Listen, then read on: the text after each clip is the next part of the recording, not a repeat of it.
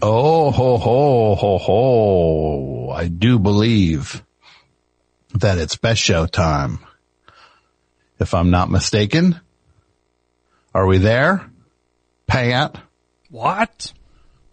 There he is. That's my guy. That's my guy, Pat. Now, for people who might be new to the best show, this guy, Pat, he's one of the best. Good guy, good guy. That's right. That's Pat's theme music. You don't know it yet. Can't wait. You got a theme, you got a theme song now, Pat. Love it. Bring it Do you on. know it? Not yet. Well, you're going to get it during the show. I'm giving you a theme song. Dudio might get a theme song. We'll see. His theme song. I don't know what his would be.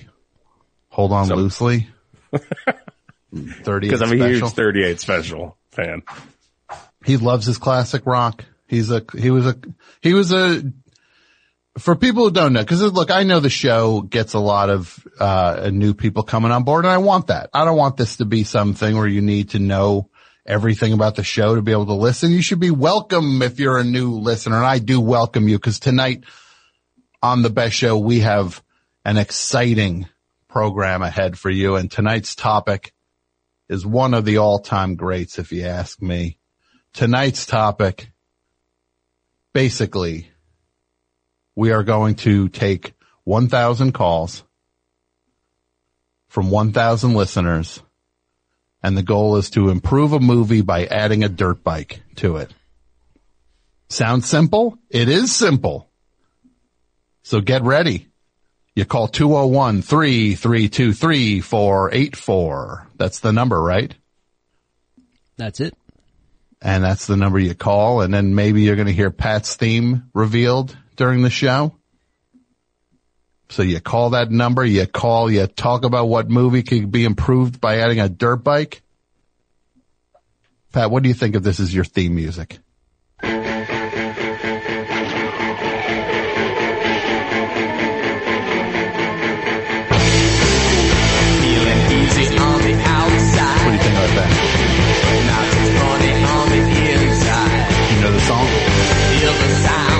I do, but it's not coming to me yet. Oh, this is the night we ride. This ain't the Garden of Eden. There ain't no angels above. And things ain't what they used to be. And this ain't the summer of love. What do you think about that? I mean, you had me at the start of the song, at that just driving. bam, bam, bam, bam, bam, bam, bam. I was in. This ain't the summer of love. I like it. Cause you're a, you're a, you're a, you're a, a, a punk, Pat. I don't mean that in the good way. I don't mean Hey, you're a punk I'll like a, take it. No, I know, I know, I know. You're a punk in the tradition of punk the way, the way like a, uh, uh, uh, Mike Krol is a punk. If this was my eulogy, I'd be very happy. Well, it's not your eulogy. Or is it? Oh no. Yeah, it's the twist. It'd be really creepy if something happened on the way home. Oh no, don't think I don't think about it all the time. Yeah. Half the stuff I say, I want it to be slightly spooky if I croak. Right. then people are just like, and then the last thing he said, and this is one of them right now. This is literally one of them right now. And then he started talking about how everybody needs to love one another because you don't know how long life is going to last. And he's gone. And I'm not minimizing or trivializing uh, death in any way, but I'm just saying it's a constant thought for everybody. Man, I tell you, man, you just wait. You just wait till you read this book I wrote. Your head's not going to be able to handle it. Some of the things in this book. Somebody, a, fr- a friend described it as Proust by way of Mad Magazine. That's, and that's not light. That's not something to take lightly. Again, I don't know who Proust is. I do know what Mad Magazine is. So I took that as the highest compliment. I'm assuming calling something Proust is also a compliment. Let's just assume that. And I also want to thank we have on board tonight. We have no Brad tonight. no Brett. He is on assignment. And we have Adam holding things down. Thank you, Adam. You're welcome, Tom. The mighty Adam. Now, Jason, you vouch for this guy? Yeah. Yeah. Oh, I don't like that. That's, I mean, he- he's a good fill-in. He's good. Yeah. Oh. See, If, I- if I could have chosen some others, I may have. I mean, there's a list. this guy, this guy, he's this is what he list. does. He does this. He's 3,000 miles away. I now gotta face this guy. No, I, I absolutely love Adam. Adam's I- a great dude. I get the blowback on this. But I mean, he's not gonna like, he's not gonna rifle through my jacket, is he? Where'd you put your jacket? Which room is it in? It's, it's not, it's not within, uh, my eye line right now. Okay. Maybe not. All right. Well, look, let's start the best show because it is the best show and we know when it's time to start the best show. We got a full, uh, topic. The phones. How are the phones? The phones doing good, Pat? Lit up like the Christmas tree that should happen this week. That's, see, Wow. and that's, you, that's the kind of thing, uh, you'd think Pat was the one doing radio in West Virginia with, uh, segues like that. Not you, Jason. I know. I know. Pat's good. Pat could, Pat could have killed it on Classic Rock Jason, Radio. Jason would have been, for people who don't know, and again, there's a lot of new listeners. I want to welcome them all in.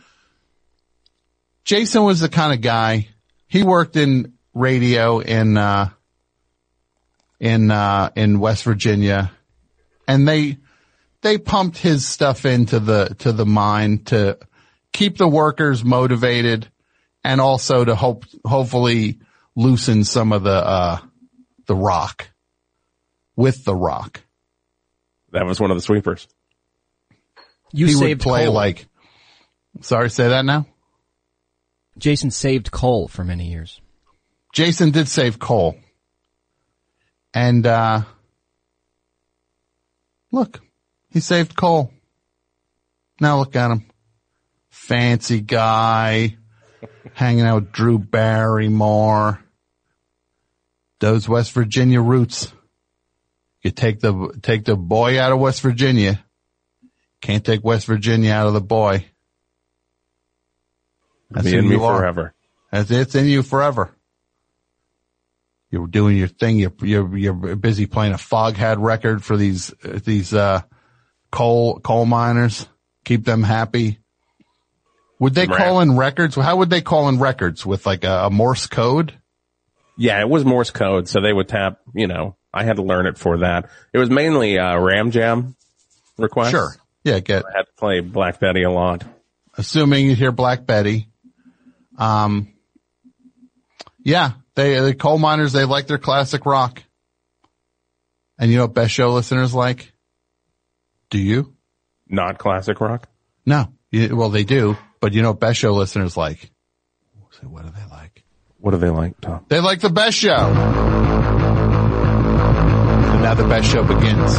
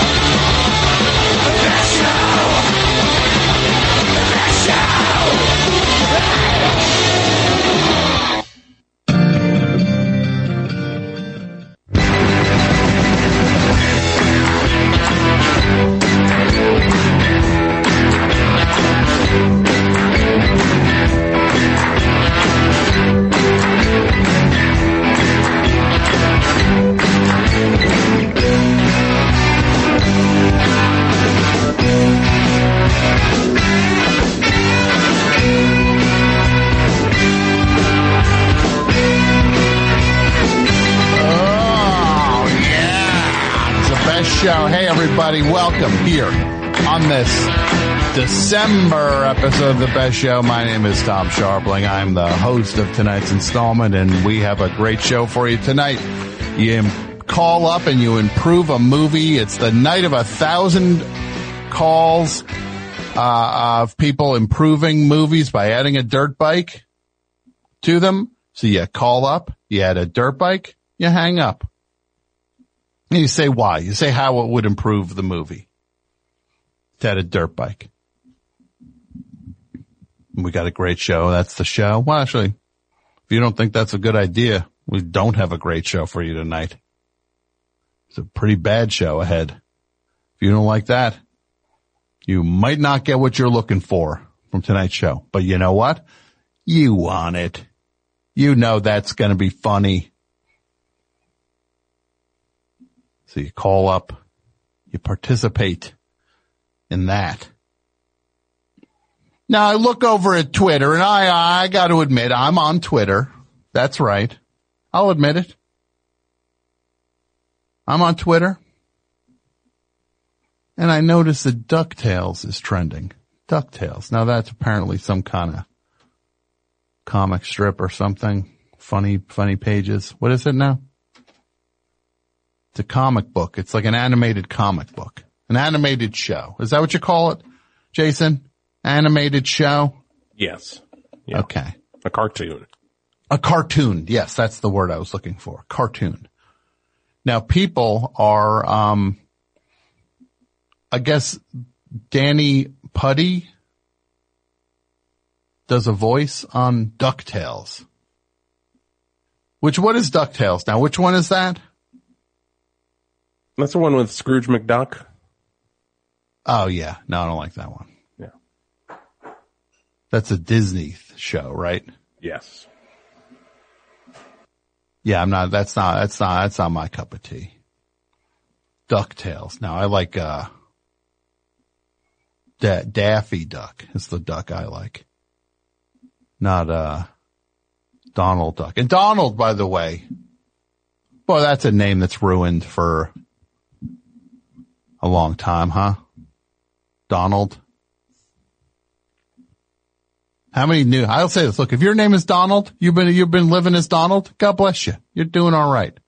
We know you're not as- associated, uh, with, uh, with, uh, with, uh, Mr. Trump. But I'll say this. Any kid, you meet somebody 10 years from now and their name, so you meet a 10 year old named Donald 10 years from now? That means they were named very, very specifically. They were named Donald to pay tribute to Mr. Trump. Yeah. So this Don, Donald, uh, DuckTales guy, um, is Donald Duck on DuckTales? I think he pops up from time to time. Yeah, it was a weird storyline where like he was he was in the Navy, so he was so uh Wait, Donald Duck was in the Navy? yeah, and so his nephews were being watched by Scrooge McDuck. Is that right, Jason? I'm remembering Yeah, I this think off, you're the, right on the money. off the top of uh my head. Adam, but are we yeah. correct? You're shaking your head yes. He's got the uniform. Yeah, he So does. they were watched, they were being watched what? Through like a little, like a hidden camera? No, like uh just in the care of. Oh, babysat by Sure. Scrooge. Sure.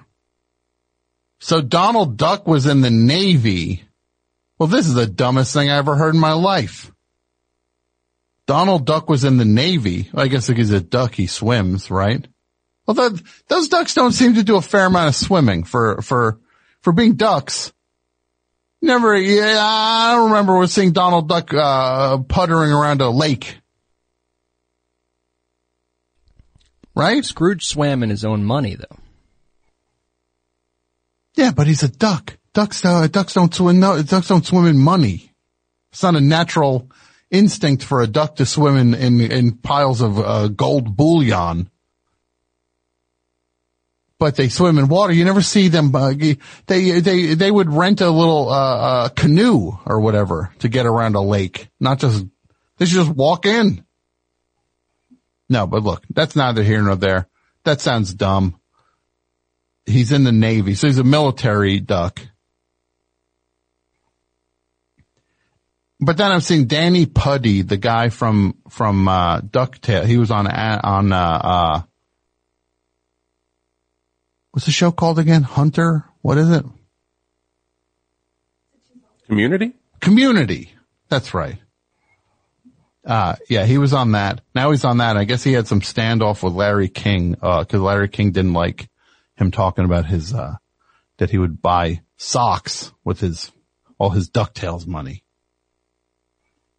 All I say is I think of this. Get me on DuckTales. I'll do DuckTales. You want me to stop ripping on DuckTales? Throw, throw, throw me a voice job on it. Suddenly you'll never get somebody more, more pro DuckTales. Let's go swimming in the money. Is that a good audition? I'm a duck. No? It sounds pretty good. Thank you. Thank you. What would your duck name be? And what would your relation to Donald be? I don't know. Cl- Cl- Clark? Clark Duck? Clark? Clark Duck. My name's Clark. Are you Clark. brothers with Donald? Are you a cousin? Um, his landlord. Business advisor?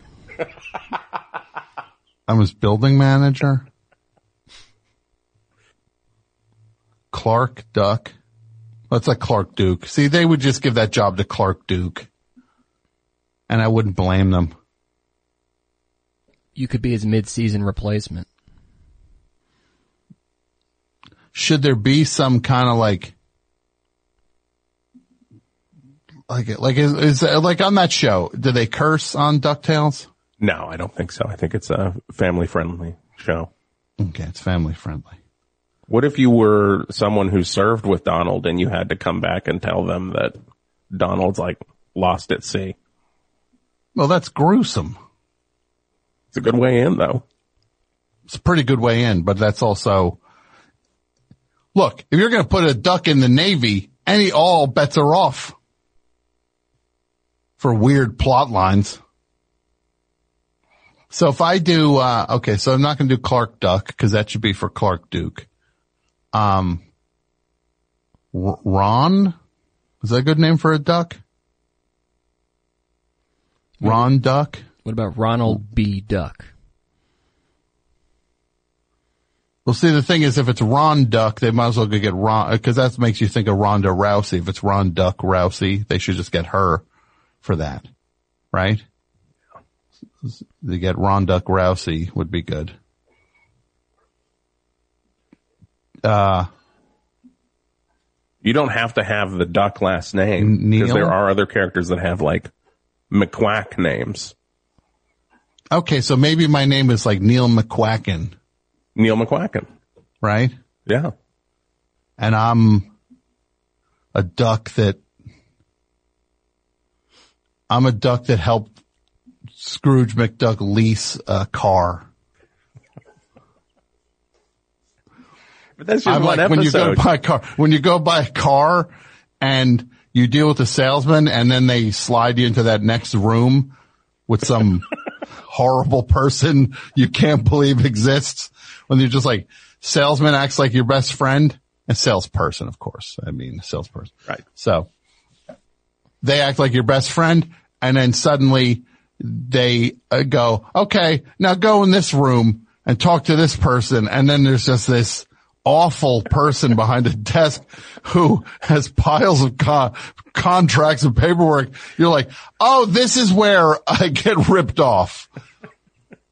I'm not talking to the, I, oh, I'm done talking to the salesperson now. Oh, now I'm talking to, to this monster who's totally going to beat me up. And I also kind of doesn't seem like I can negotiate a whole lot anymore because everyone's acting like this is a done deal. That's what I will be. Neil McQuacken.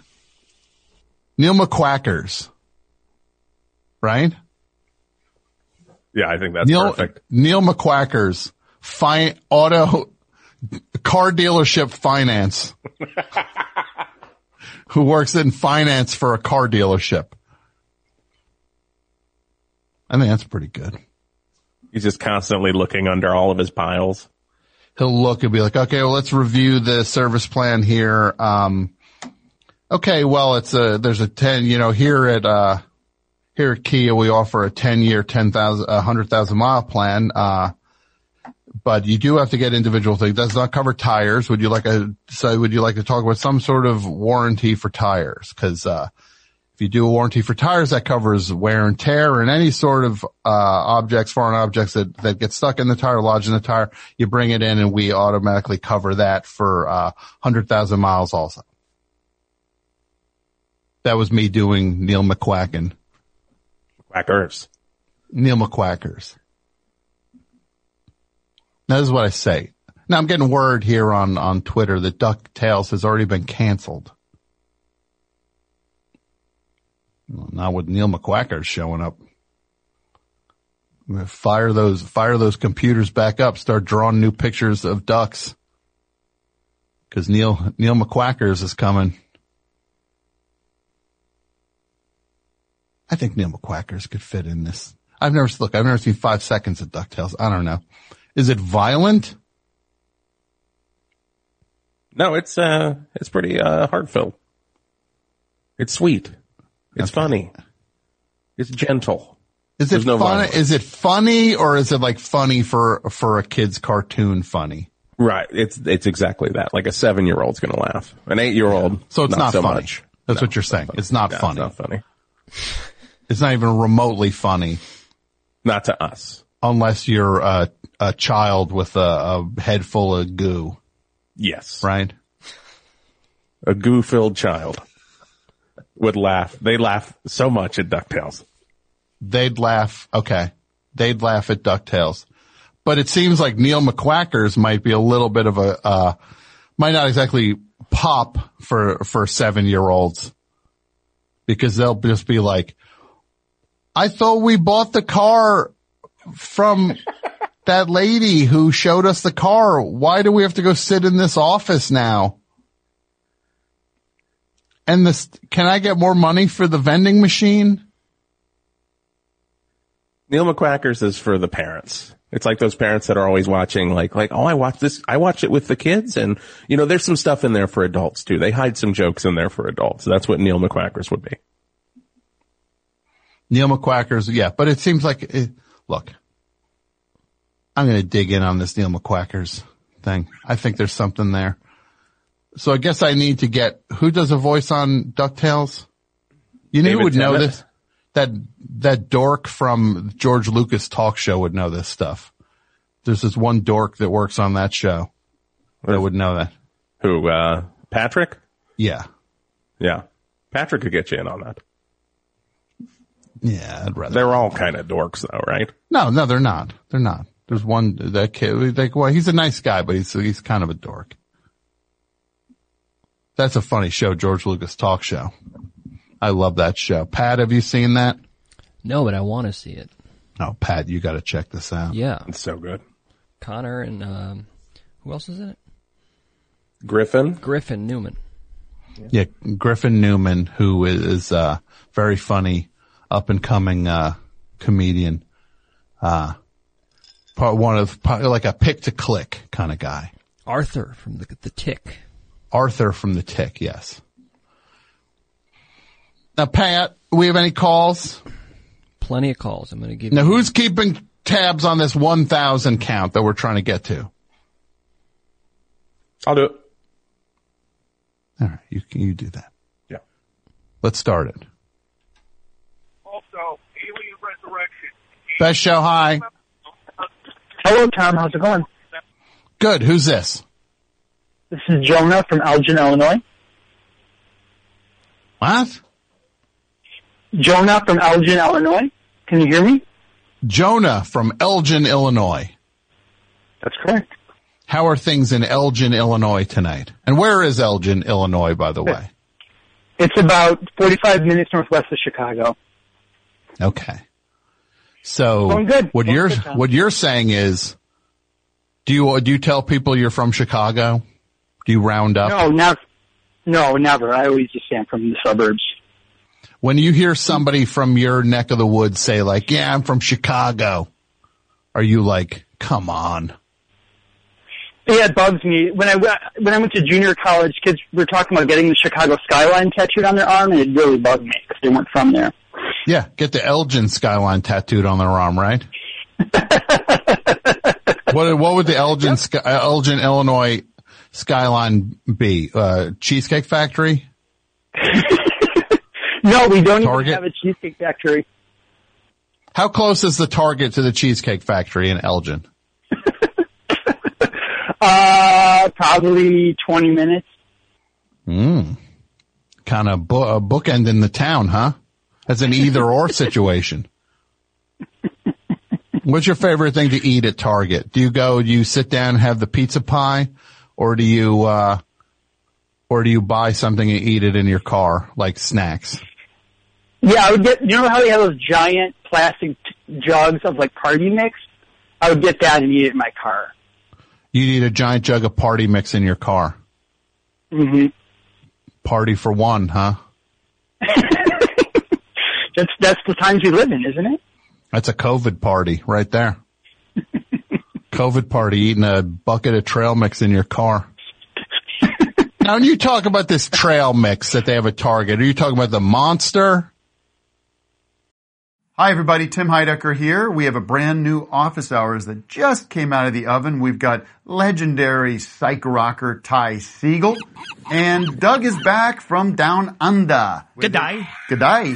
And his mommy came with him. Mommy and Gary Lussenhop are here too. Alicia let me know that she finished the White Album, has thoughts on that, so much more on this legendary episode of Office Hours. Find us on your podcast app of choice or watch us on YouTube at youtube.com slash office hours live. Who are the animals? Because I don't smell them.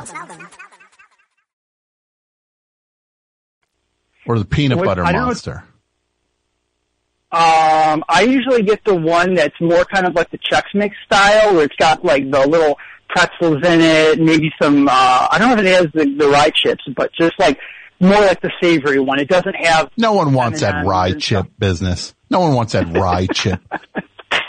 I'll buy an entire bag of just the Gardetto's rye chips. That's oh, my, Oh, you're, that's- you're, you're clearly, you, you, you are troubled. you clearly are troubled.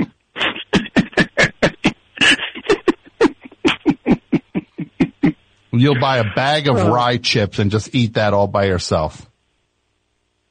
Yeah, I used to do it when I was studying with my classmates back when I went back to school, and they were driving nuts because it would be really loud, and we'd be trying Oh, to. John, you, you better hope, you better hope, I, you better hope I never come to Elgin, Illinois and walk past your car in a Target parking lot, see you eating a bag of rye chips. I'll push you I'll, I'll roll your car right into traffic.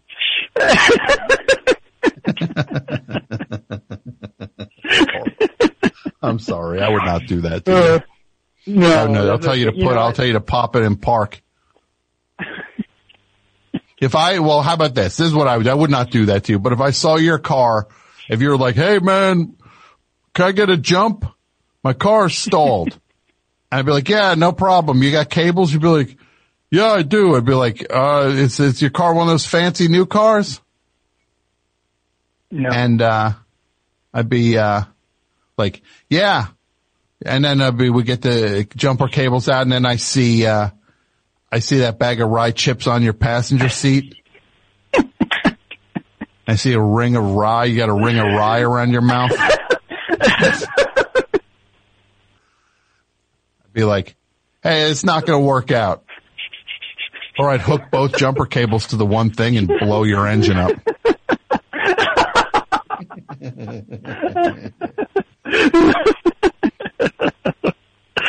Uh, Tom, you're one of the funniest human beings that's ever existed on this planet. I got to tell you. And I Wait, what, what was that? I missed that. Say that again. You're one of the you're one of the funniest people that's ever existed on this planet. Tom. now there's a problem here. I can't, I cannot hear what you're saying. Say, just say that one more time. You're one of the funniest people that's ever existed on this planet, Tom. Jonah, please, uh, I, I have, for some reason it's not coming through. Say that again. Can you hear me? I can hear you now. What were you saying? You're one of the funniest people that's ever existed on this planet. Jonah, I heard you every time. It's nice. Thank you. So tell me, Jonah, what do you got for a movie thing? You want to, you want to, uh, Yes. add a dirt bike to a movie? What, what would you do?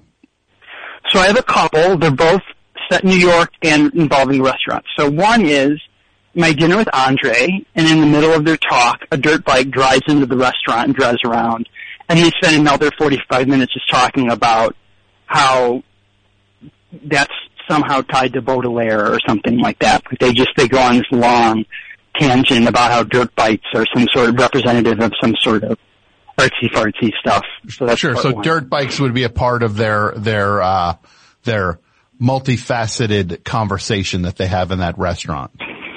Yes, exactly. What's the closest thing to a current movie that's like My Dinner with Andre?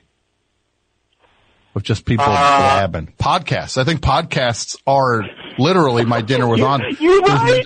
You're right. You're, you're dead on. Like a, a New York, like a New Yorker podcast. A New Yorker podcast. My, my podcast with Andre. How is that not a podcast? no, you really, all right. Now you're, you're, you love, you love this show, buddy. You're laughing a bunch. I never, I haven't laughed the way you're laughing. You did more laughing now than I've done in five years on this one call. I ain't done Well, that much um, laughing I in five years. this show brings me so much joy, and honestly, as tough as this year's been, I just keep telling myself I got to make it to read Tom's book. That's Oh, well, my that's the that's my sweetest thing. thing I I'm, ever I'm not even kidding. That's the sweetest thing I ever heard, Jonah. My podcast with Andre. I got to meet somebody named Andre. I can either do with Eric Andre or, uh, or maybe get Paul Scheer to do his character Andre from the, the league. maybe I could do Neil That'd McQuackers. Maybe get Paul, Paul Scheer reprises Andre from the league and I bring my new character Neil McQuackers, uh, car dealership finance.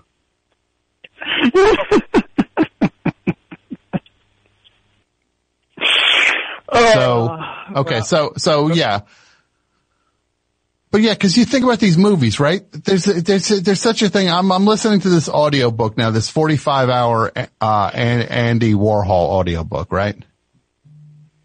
hmm and he talked. there- There's so much talk about the movies he made, and I got to see these. I, I, these movies. The, the movie part of Andy Warhol is something I've, I am, I'm lacking in in uh, exper- experiential uh, uh, wise with uh, Andy Warhol. We get through this thing.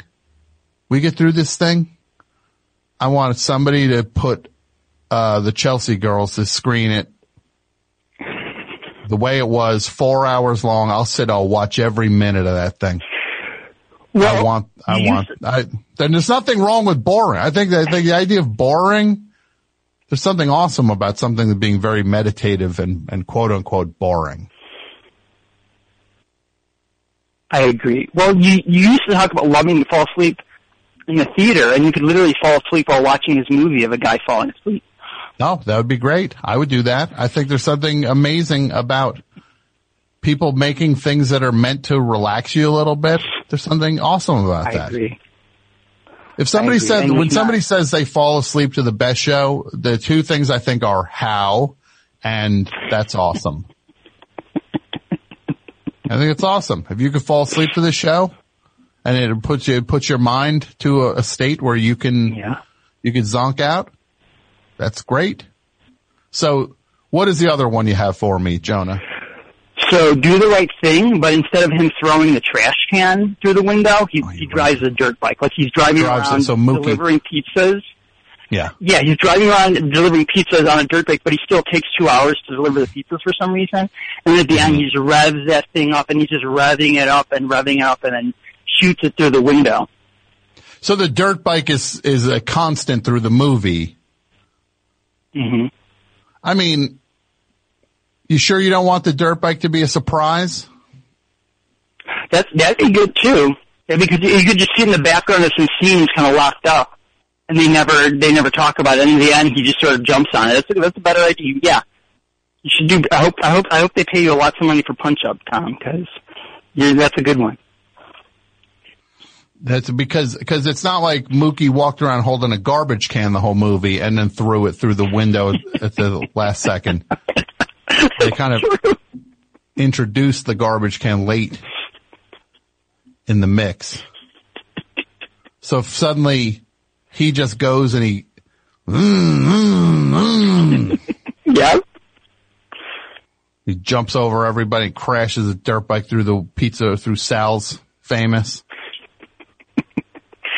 And maybe, maybe we, maybe we now live in a world where Spike Lee was directing like Biker Boys or one of the Fast and Furious. Like maybe that would change the entire trajectory of his career. I'm gonna say this. I've been watching these Spike Lee movies in order. I just watched, uh, Crooklyn. I'm up to Crooklyn now. I've been watching them in order the last couple of weeks. This guy's underrated. This guy's so inc- in- in- incredibly underrated. His his body of work. Mm-hmm. He Yeah. is so he And he covers so many. He can do so many things with such Yeah. ease and puts his personality all over each one, but also serves. He's just at a, it's it's a, he is very underrated and uh you can't. He he he he deserves a lot more credit than he gets And- for what he has built. Absolutely. And the cinematography, nobody talk. I don't feel like any everybody talks. I know that Ernest Dickerson, but Ernest Yeah. Dickerson's movies he directed never looked as good, anywhere near No. as good as the stuff That's the two of them Spike. together. That's the two of them together. Ernest Dickerson and Spike Lee work together like magic. The way they, uh, Yeah. the way, cause I think just uh, maybe, maybe it's down to like something like uh, that, uh, that Ernest Dickerson can help, help, uh, realize a vision. Uh, maybe that's, that's just the, the, um, the, uh, the, the highest, uh, that's, that's the best version of Ernest Dickerson, perhaps. Although he's, he's a, he's a really good director. Yeah. Yeah. I gotta say. They're, they're the, they're the Scharpling and Wurster of film. Oh, you're, yeah, you, well, Jonah, you're just, you're just, you're just, you're just hitting all the, all the, of the notes tonight, aren't you? Have you gotten right. to Clockers yet? Clockers, okay, uh, you gotta. Clockers, I, was gonna start watching Clockers. I've seen Clockers before. I like Clockers a lot. I'm gonna watch it again. That's one of his most Wow. underrated. That one's really good. But Yeah. I'll let you go, Tom. You, you've you've given me lots of time, and just thank you for everything you do. I'm so happy Well, to Jonah, the show back. Jonah, I'm going to say Thank this. Jonah. In terms of callers, you get a uh, 10 out of 10. 10 out of 10. Oh, Tom, Is this your first call life. of the show? Is this your first call of the show, Jonah? No, no, this is my fourth or fifth, but I only call maybe twice a year. I was the guy Jonah. that called. I, well, yeah, I called. The- yeah. This is the new rule for you, Jonah. When you call up, you just say, this is Jonah, 10, uh, 10 out of 10. Oh, Tom, I'm gonna You just cry. say- I'm tears. You Thank you, say so 10 out of 10. You say I'm 10 out of, Tom said I'm 10 out of 10. Oh, Tom, I can't wait till my friends hear. Uh, hang up Thank on him. so Hang up on him. I'm done with him. Sweet guy. I like Jonah. You want to give me another dirt bike call, Pat? We uh we could go we could keep going on dirt bike. I also have uh line five. Let's do dirt bike You first, got it. please. Jonah, 10, 10 out of 10. No. Best shout. Hello? Best Hey, shout. Hi. How's it going? Good, good. Who's this? This is Eric in uh, Brooklyn, Eric in Brooklyn. What part of Brooklyn are you in, Eric? Crown Heights. You're in Crown Heights. How's that treating you? It's alright. I uh, got a two bedroom with my brother. Moved out of an apartment with three other people, so it's an upgrade. That's nice. You alright Yeah. living with your brother? Yeah, we're actually twins, so um, I don't know. It's an interesting dynamic. Now let me ask you this and be completely honest. Have you Okay. ever felt any of that stuff people say like twins where you get like the, the, he, he, he stubs his toe and you feel it? Uh, no, nothing like that. But I, I will say that you just thought you're a similar wave, wavelength. You have the same friends, same family, and uh, same upbringing, so you kind of can analyze the situation in a similar mindset. Okay. Like you feel like you have, you feel like you have the same wiring as your brother? Yeah, in some ways. Definitely some personality differences, but um, Have you ever, have you ever pretended to be him? No, and that's something our parents always egged us on to do every April Fool's Day, and we never took advantage of it. No, cause they wanted it, right? Yeah, exactly. Could you pull it off now or the two of you, have you grown up to where you are not, you do, you are not, uh, you are obviously discernible? Um, uh, maybe I, I think it's too discernible personally, but it, with with somebody who's gullible, I think we could maybe pull it off mm-hmm. for a little Have- while. Have you ever, and be honest, forgotten which twin you are? No, that hasn't happened yet. Knock on wood. You haven't been like, am I Eric or am I Cl- Claude? What's, what's your brother's name? Kevin. Kevin. Close. No, it hasn't quite happened yet. And which one was, is technically the older brother? I am. You are. And do you lord Yeah. that over Kevin ever? It's lost some of its uh, usefulness in older age, Sure. but um, Yeah. yeah. when we were kids, when we were kids all the time. When you're But not, got- when you're not seven, it uh, generally stops tracking that you're, uh, n- that you're, uh, 20 minutes older than your brother. Yes, he always got the. He was the taller twin, though. Okay. Well, what do you got for me, Eric? You got something for the topic? Uh, Yeah, the first thing that came to mind was 1917. Figure would speed things up a bit. The movie, the Sam Mendes historical epic slash video game where you watch a guy run around uh, a, a foxholes. You, if he had a dirt bike, that movie would be over in 15 minutes. Maybe I'd like that movie then. Yeah, I tell you one you thing. go a lot quicker. I couldn't, I, if I had a dirt bike, I wouldn't have gotten out of that theater any faster than I did when I left early. I walked out of that movie. A dirt bike would have slowed me down. I got out so quick. I think I was hungover and fighting the urge not to fall asleep. Yeah, that's a, that's a sleepy time movie. In IMAX Well, too.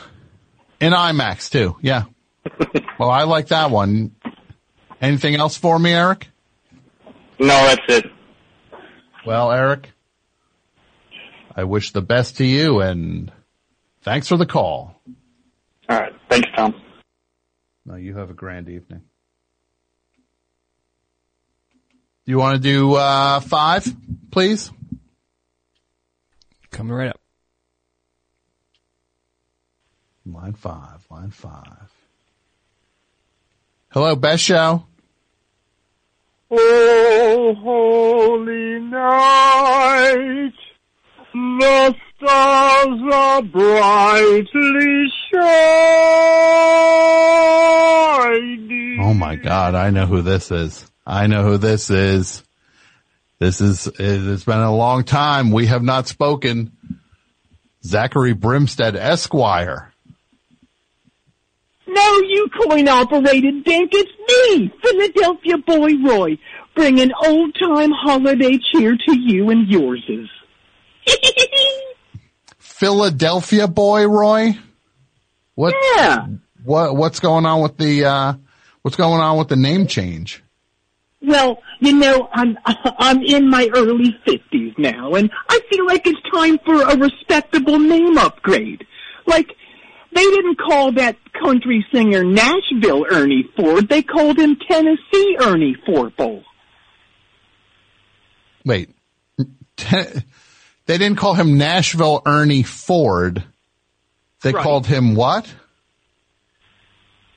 They called him Tennessee Ernie Forple. Well, that, that, that is truly the dumbest thing I've ever heard is that you're getting his last name wrong. You said Tennessee Ernie Ford. Or you said, you said, you know, you said Nashville Ernie Ford, but then you said Right. Tennessee Ernie Forple. Look, Tom, I can't keep it all straight. I've got so much important knowledge in my noodle. It's running down my face like Rudy's black hair tonic. Yeah, that was a great moment, huh? I was there. You were there. Yeah, he was, he was sweating up a storm, huh? He was feeling the heat, but no one can stand that pressure like Rudolph. He really, no, he's one of those guys. I will say, look, politically, I don't always agree with him, but he is a cool customer. I'm going to agree with everything you said except for the first thing because I do agree with everything he says politically. You agree with, I don't know if he agrees with everything he says politically. Well, he's like me. He's got so much stuff in his noodle that he's got black hair dye rolling down his face like him. Wait, that sounded weird. Yeah, that came off slightly. That's a little strange, but hey, Roy, what, what's up with that singing voice of yours? Oh, you ain't never heard that? That's my natural singing voice. That's your natural singing voice. Oh yeah, it's always been like that. It's always been, I mean, okay, I thought I heard whatever, but it's just, it's very, it's a very rich baritone. Okay, For- okay, look. For full disclosure, all right. I Yeah. from Paul from Pall Malls to Virginia Slims extra long about two months ago, and it cleared my voice up super high. It's great. So you, you switched the cigarettes you were smoking. Oh yeah, yeah, yeah. It's the exact same thing Dylan experienced when he made Nashville Skyline, but back then they were just Virginia semi-longs. Yeah, so you're smoking Virginia Slims these days, huh? Yeah, don't tell no one. Okay, well, that's your business. Although you just did tell everyone. Wait, I'm not on the air, am I? You, you are on the air. Oh, drats. Yeah, well, You don't hear, Everybody- you don't hear people say that no more, do you? nobody says drats anymore. You're right. It's all F this and F that and D that and F that. No one says drats no more. Yeah, no, it really, it's a, it's, it was such, it was such an elegant time back then when you would say drats. It certainly was back in the mid 60s. Hey, speaking of, Yeah. Happy post Zappa day. It was his 80th birthday yesterday. Yeah, yeah. Happy, happy post Zappa birthday. That's right. Yesterday would have been Frank Zappa's 80th birthday. That's right, rock on. Did you see the, the, the Zappa documentary that just went up a couple weeks ago? I did. I did. Oh, rock on. You know, I'm the one who taught Zappa that holier than thou super condescending thing. You are. Oh yeah, yeah, yeah. You want to hear the story? Yes, please. Oh, rock on. Well, here's the dealio. My mom was working catering at the newly opened electric factory in 1968 when the mothers bopped down to, to Philly from New York where they was recording, uh, Ruben and the Jets. Okay. All right, so they got this show at the Electric Factory, and all right, here's here's the full story. It, it was one of them periods in my parents' very tumultuous relationship when my dad thought their wedding vows didn't apply to him, and he was carrying on affairs with cheerleaders from several of Philly's minor league sports teams. Oh, it- okay. From Philly, uh, minor league Philly sports teams. There were a ton of them back then. Like, what do you, like, I, I don't know what you're, I don't know what teams you're talking about. Okay, well, there was a hockey team called the Philadelphia School Killers, which was a real shame because it was named after the after the Schuylkill River, but you know, you say it and it sounds like you're saying school killers. Yeah, that's an unfortunate name. So rather than changing their name, they agreed to fold the team. hmm Yeah. So Okay. uh, who else? Who else was he zapping? A cheerleader from the Philadelphia Hats. From the the Philadelphia what? Hats. It was a professional tetherball team. The Philadelphia Hats. Yes, yes. Well, you've heard of the, the uh, I believe they were the ABA, the Memphis Tams, and a tam is also a hat, right? Oh yeah, no, that actually. Whenever I think of, uh was it Memphis? Right.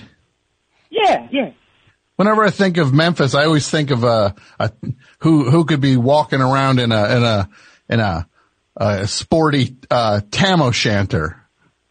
Look at that tam on that guy. Oh my god. Yeah, He's yeah, of course. it right. There's not, there's nothing else going on in that city that you would name uh, a sports team after No, to no, capture uh, the spirit of the city.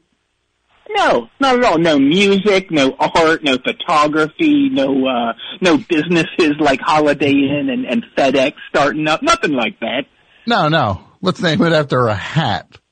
Yeah, yeah. So they they were trying to outdo out hat the TAM, so they were the Philadelphia Hats. Okay. Uh, and and there was another team uh, uh called the Philadelphia Declarations of Independences. well, that's a real mouthful. real real mouthful. It was a professional knee basketball uh, team, which, which which didn't last long. It was basically grown men playing basketball with Nerf balls on their knees. Like like Dorf style. Yeah, like children play.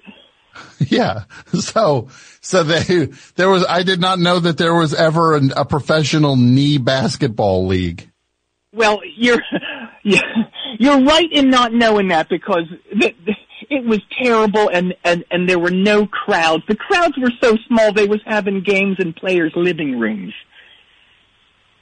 I mean, I guess that fits the knee basketball part of it, but that, I'm sure that's not where they, where they wanted the league to exist. No, not at all. It started in the in the convention center, which held like that's that's where the Beatles played it. Like uh you know, eight thousand people, and pretty soon you got to downgrade to a capacity of four. Yeah. Wow. That's a real, that's a real, uh, real kind of rollback on, Right? on attendance.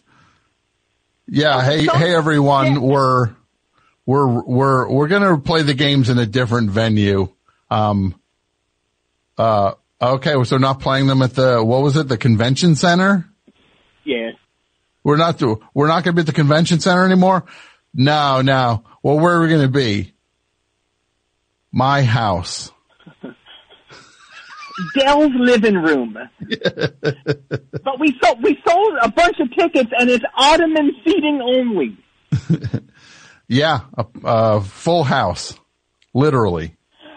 Okay, yeah. But get, getting back to the story, my my dad was on the prowl that night of the uh, of of the mother show, so mom had to take me to work with her. I was only four at the time, but oh, was I precocious. Really? Oh yeah, I was out of hand. So basically, I'm just sitting at a table in catering, and I look up, and Frank Zappa's getting a heaping ladle full of saag paneer out of one of the, them pots there, and he takes it out, and he overshoots his plate, and he ends up getting spinach all over his shirt. Okay. So I go, I go, smooth move, parrot face. And, and now this was this was before he had what I call the Zappa zest, right? Uh huh. What What do you call? What is it before he had the Zappa? What? Zest, Z E S T. You know how? Okay. that- in- oh, what's the movie? Gone with the Wind, where he says of, uh, uh, he goes, "You, Scarlet, have a certain zest for living." Uh huh. It was like it's like that. Yeah, I don't know if that's Gone with the Wind. I think that's Caddyshack. I always get them confused for some reason, don't you? So it happens. It happens. Okay. So anyway, I I I call Frank Parrotface, and he immediately goes beet red, and then a little tear starts falling down his cheek, and I realize, oh my God, he's totally humiliated, and, I I felt really bad all of a sudden. And Tom, to this day, it's probably the worst and maybe the only time I ever felt bad about anything I'd done. So that's that's troubling. That that's that's what it took for you to feel any sort of remorse for something. Oh, but I did feel it for a couple seconds, and then I kind of moved on. Sure, sure. No, well then you just you just powered through. Oh yeah, yeah. So I'm looking at Frank, and I and I'm thinking to myself, and I go, I know this is the proverbial fork in the road for this dude. So I toddle up to him, and in full view of everyone, band, crew, security, management, I go, Look, you muscle-free, way too complicated music magazine's perv of the year. Do you want to be a little tiny mouse or the insufferable, condescending, and I hold up my, my tiny hands to make little air quotes, genius who changes music history by somehow combining the least enjoyable aspects of jazz, the self-satisfied pompousness of classical music, and the cringiest elements of doo-wop with lyrics about having sex with teenage girls who aren't your wife and somehow getting people to love it? And he stops crying. And he goes, I honestly can't remember exactly what you said just now, but I want to be the second part of it. wow. So that so you really were an influential figure in the Oh yeah. Oh, totally. And, and I go, okay, all you gotta do is remember the humiliation you suffered at the tiny mittened hands of the tot you see before you right now. Mm-hmm. And everyone who, whoever gets in your way or ruffles your feathers is that tot and is the object of your hatred on whom you must get vengeance. And the rest is Zap history. That Zappa and history combined. Sure, no, I I was able to figure that part out, but that's that's that is a wild story, Roy. Isn't it rock on? That's why he called his label Barking Pumpkin Records as a tribute to me because he knew how much I loved Halloween and the musings of loud opinionated dogs. Oh, he really did have you pegged, huh? He, he did. Hey, have you seen the have you seen the teaser from this Peter Jackson Beatles doc? I did see the teaser for it, yeah. Oh, rock on. You know, I ain't seen it yet. It's supposed to be good. And, and I just want to say this right now. Personally, I would love to have my bandmate's girlfriend sitting two feet away from me as we hash out song ideas for 10 hours straight. Okay? Sure. Now that's its own challenge, regardless of whatever you think of Yoko Ono or not. It's just a hard thing to have somebody sitting while you're trying to make something. Absolutely. And she did a lot of great stuff, you know, rock on to her, you know. Hey, I, mm-hmm. I wonder if this doc gets into that famous love triangle between Eric Clapton, George Harrison, and Patty Hearst. Have you heard anything about it? Wait, Eric Clapton, George Harrison, and, and not, not Patty Hearst. That's the wrong name. Yeah. No, it ain't. Who do you think it is? Was Patty, uh, well, I'm blanking on her name. It's not Patty Hearst. You don't think it was Patty Harrison? Well, I guess it would be Patty Harrison. Yeah. No, it's Yeah, Patty, Patty. Hearst. It's Roy. It, it, it's not Patty Hearst. I know that. No, it, it's Patty Hearst. How do you? Why do you think Clapton and George Harrison ended up doing all those benefit shows for the Symbionese Liberation Army?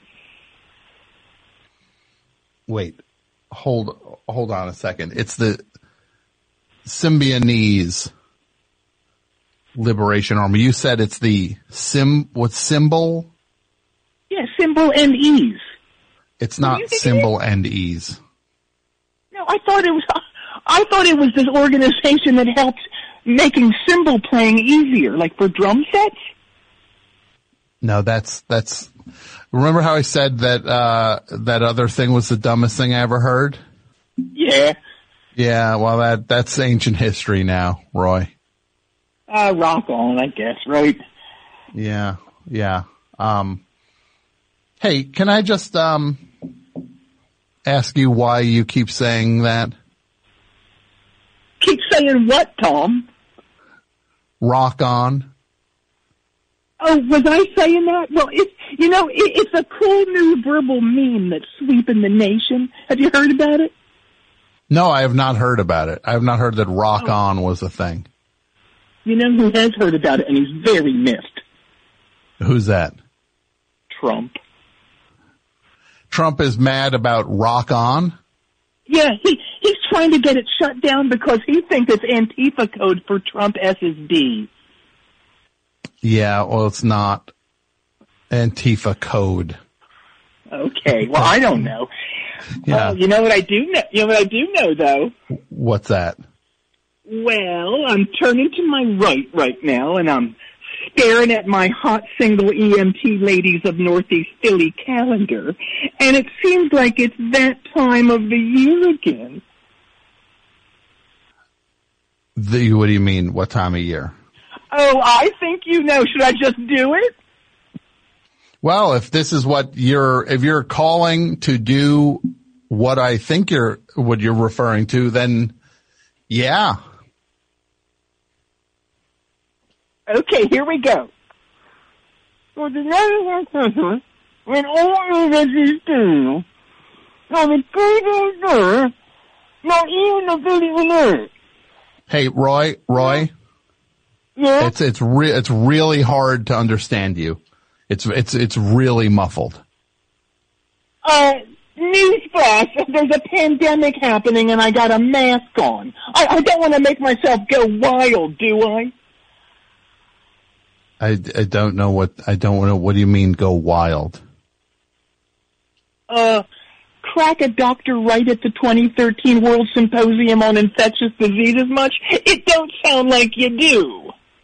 Yeah. Are you sure you know what a pandemic is? Of course I do. It means total pandemonium is going to break out. Just like when that robot tore the roof off that football stadium and started squishing the members of Queen while everyone was running all over the place. Uh huh. Yeah, that was a horrible, that was a, that was, a, I think, was that their final show? They never played again, ever. Yeah, cause that robot grabbed them, started squishing them, and they survived, but I remember, I think they were sc- so scarred by it that they never wanted to get it in front of an audience again. Yeah, it's true. And John Deacon, he was the one that was really, really hurt. He was just an upper torso after that. uh-huh. It was So it's- sick. It was like half of John Deacon. Yeah, yeah, as a half deacon. Okay, well, I'm going to take my chances and take my leave my mask off. Okay. Okay. All right, here we go. Let's get a little Christmas music on. Let me know if this is too loud. Is that too loud in the background? I don't think so. I think it's pretty quiet. Okay. Twas the night before Christmas, Philly style, by Royden Ziegler. And I do want to mention that former Philadelphia Mayor Frank Rizzo has been exorcised from the sacred text and replaced by Philly's favorite son of all time, Bob Saget. Okay. Twas the night before Christmas, when all through Veterans Stadium, not a creature was stirring, not even the Phillie Phanatic. Nem stockings was hung by the dugout with care, in hopes that St. Saget would soon be there. Nem eagles was nestled all snug in their beds, while visions of cheesesteaks danced in their heads. Patti LaBelle in her kerchief, and I in my Phillies cap, had just settled down for a long winter's nap. When out on the playing field there arose such a clatter, I sprang from the dugout to see what was the matter. Away from the bed I flew like a flash, tore up the stairs, and grabbed me a bat. The moon on the breast of the new fallen snow gave the luster of hoagie buns to objects below. When what to my wondering eyes should appear but a gigantic sled and eight legends so dear. With a tough old driver so mean yet so fair, I knew in a moment Questlove would be there. More rapid than them 76ers, those heroes they came, and he whistled and shouted and called them by name. Now Schmitty, now Iverson, now Perrant and Detmer, on Hall, on Oates, on Hooters and Rundgren, to the heart of South Street, to Jim's Steaks, you all. Now dash away, dash away, like Steve Carlton's fastball. Like the basketballs Dr. J would let fly, when they meet with an obstacle mount to the sky. So down to South Street, them legends they flew, with the sleigh full of toys, and St. Saget too. And then in a twinkling, I heard on the street the sound of my heroes landing on their feet. As I drew in my head and was turning around, down the chimney at Jim's Steaks, St. Saget came with a bound. He was dressed all in silver and green from his head to his cleats, and he demanded Jim make him a cheesesteak to eat. A bundle of footballs and hockey sticks he flung on his back, and he looked like a cop at the Spectrum eating a Blue Oyster Cult crowd back. His eyes how they twinkled, his dimples how merry. His cheeks were like Phillies helmets, his nose like a can of Frank's cherry. His filthy little mouth was drawn up like a bow, and his three chins were as white as the snow. The end of a cigar he held tight in his teeth, and the smoke it encircled his head like a wreath. He had a broad face and a fat round belly that shook when he laughed, like Tastykakes filled with jelly. He was chubby and plump, a right tough old guy, and I laughed at him until he said I was gonna die. A wink of his eye and a twist of his head soon made me know that I had plenty to dread. He spoke not a word, but went straight to his work, and filled on them stockings, and called me a jerk. And laying his finger aside of his nose, accepting my bribe, up the chimney he rose. He sprang to his sleigh, to his team gave a thump, and away they flew in the direction of Manayunk. But I heard him exclaim, as he drove them without mercy, Happy Christmas to all, and let's skip New Jersey. Well, Roy, Every every time I read it, it feels fresh. Don't it to you? Yeah, no, Roy, it's a, it's a, it's a, it's a holiday tradition at this point to hear you do the, twas the night before Christmas Philly style. And I like the chain, I like you, uh, up, the, updating it with Bob Saget. I thought it's a very, it's a class, it's, Roy, it's a, you're a class act. Thank you, my friend. And and I, I want to say to you, you're still my bestie after all these years. Well, Roy, You have something to say to me? yeah, I, I, uh, I appreciate your calls to the show.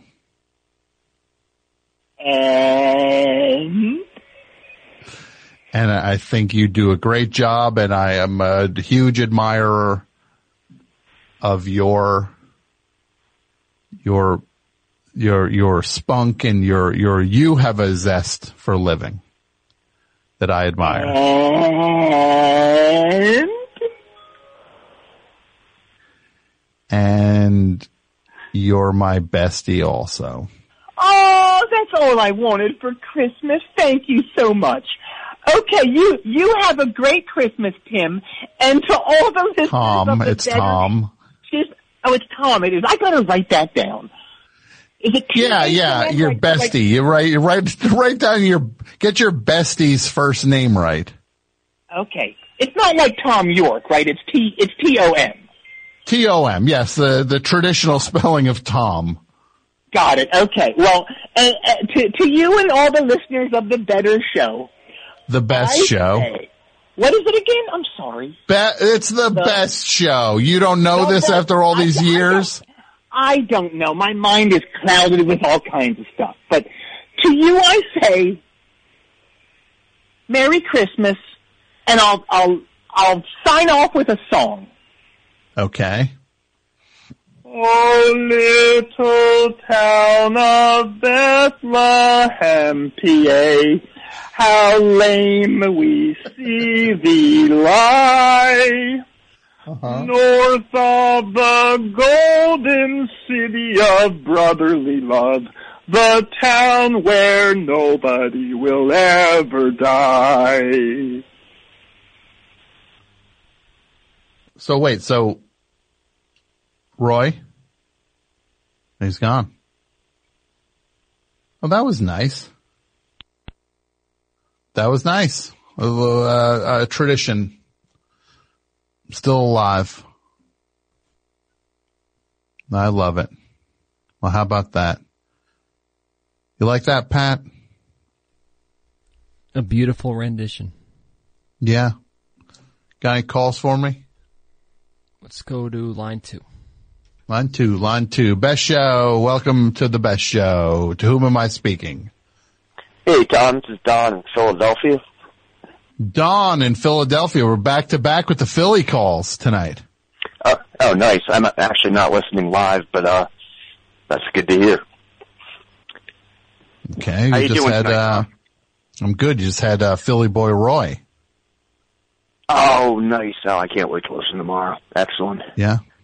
Yeah. So, uh, what, what, what do you got for me, Don? Yeah, I have one for the topic. I, I'm not And sure. what part of Philly are you in, Don? Fishtown? No, I live in Northeast Philly, the far Northeast. Like around where? That, that, uh, that science museum I went to and before I threw up, uh, Oh no, that there's no science museum near me at all. Uh, that's uh, I'm not sure where that would have been. That sounds maybe uh, near Center City or University of Pennsylvania or something. I don't know, but I so no. what, what, what, what do you got for me, buddy? All right, uh, the movie would be uh, the Passion of the Christ. This is now going to the topic where we are talking about adding a, you add a dirt bike to a movie. Exactly. Yeah. And you're adding a dirt bike to the passion of the Christ. Yeah, I mean, it's just the movie is a couple hours of brutality, and I mean, it, it's awful what's happening, and then ultimately there's the crucifixion, and um, finally, after all that brutality, the movie uh, they just show the cave at the end of the movie, and it's you go for like a full minute of silence, like just pure silence, and then real quietly you can hear way off in the background, and it's it's the dirt bike uh, as Jesus as he's rising from the dead, he zips out on the dirt bike, and uh, that's the end of the movie. Well, I think you're gonna have a, that's a, that's, that's one we, that's what we call, uh, in the, in this business, a hard sell. Okay, okay. I look, I'm not saying, I'm not, I'm not correcting you or taking this away from you. I'm just saying it's a little bit of a challenge that we're going to tell the, the, the story of, of, uh, Jesus, but add a dirt bike to it. It would it would probably confuse people, I guess, at the end. I don't know. Look, Hmm. I'm not saying, I'm not saying you're done. You want to add a dirt bike to it, you add a dirt bike to it. All right. All right, buddy. Thank you. Well, I'm looking forward to 2021. Is it gone? Yes. Give me another one, Pat, please.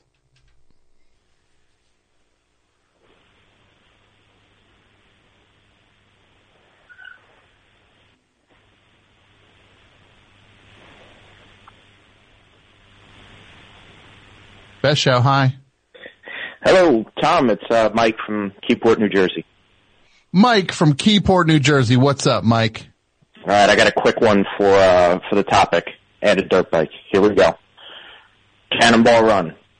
Not the whole Cannonball Run, but just we get Dean Martin and Sammy Davis Jr. Their characters on a dirt bike instead of in whatever fancy sports car they're in. And the kicker is all of their dialogue, all their funny, zippy one-liners, they've got to scream at the top of their lungs to get over the sound of the revving dirt bike engines. So let me picture this again. It's Cannonball Run, the Burt Reynolds, uh, and company ensemble piece where they drive from coast to coast. Mm-hmm. Yep. But now they're all on dirt bikes. No, no, not. I, they they can all be on dirt bikes, but more specifically, I want Dean Martin's character and Sammy Davis Jr.'s character. They were the the loan sharks, um, but they were also the priests dressed up. What I would like is, to, is is their characters. Most importantly, their characters on the dirt bike. Okay. You want them on the dirt bike. That way you could hear Dean Martin scream his, his, his wobbly dialogue. yeah, exactly, exactly. I think that's that's where the comedy lies. That's where the comedy is. Dare I say, ramped up in this one. Now you don't think that in any way this compromises the, uh, this in any way compromises the the the the the the, the, the, performance or, or the or even the chance that they'd win the race if they're on dirt bikes. It can't go 100% correctly for them. You know, uh, they have to basically they have to take a dirt bike now across the country. So I I think that hampers their their odds. I think they came in what fourth in the cannonball. But I, I do think that like just the idea of, of Sammy Davis and Dean Martin with their their cool guy uh, jokes and their one liners and their you know their priest antics, screaming their lines would be uh, I think that's where the comedy gold is is mined here. It's interesting because when you say you're going to add a dirt bike to uh, uh, a movie like Cannibal Run, which is such an automotive uh, film, it wasn't wasn't uh, wasn't uh, who was on a motorcycle in that movie? Bert I know where Convy you're was he going. on a with motorcycle? Bert Con- yeah, Bert Convy and I don't remember the name of the other actor, but he uh yes, and they were popping wheelies. Yeah. We might have to take them out and put them in like a Trans Am or a Porsche Sure, sure. to overcompensate for the dirt bike that you know Dean and Sammy are going to be in. Sure. So you're looking at it. We upgrade on Dean and Sammy the way you're saying it, but now we've just lo- lo- lost uh, Bert Convy's defining characteristic in the movie. Addition by subtraction. It's like a game of Jenga, my friend. It's a game of Jenga. As you know, as a as a proficient Jenga player, you know I I know what we're up against. I know what we're up against. You're good at Jenga, huh? I, I have participated in a few a few tournaments here and there. Not for not for big not Cannonball Run money, but you know here and there. Sure. I'm pretty good at Jenga too. I had one game I was playing where, um, it was a little more high stakes, uh, than maybe the games you play. It was, uh, $900,000 a piece for every piece. For every row that you you add. For every row, yes. And this one, this one Jenga player, they got the one P. They pulled the thing out, right? It was like there was like, there was like one of the levels was resting on two pieces, right? Hmm, okay, all right.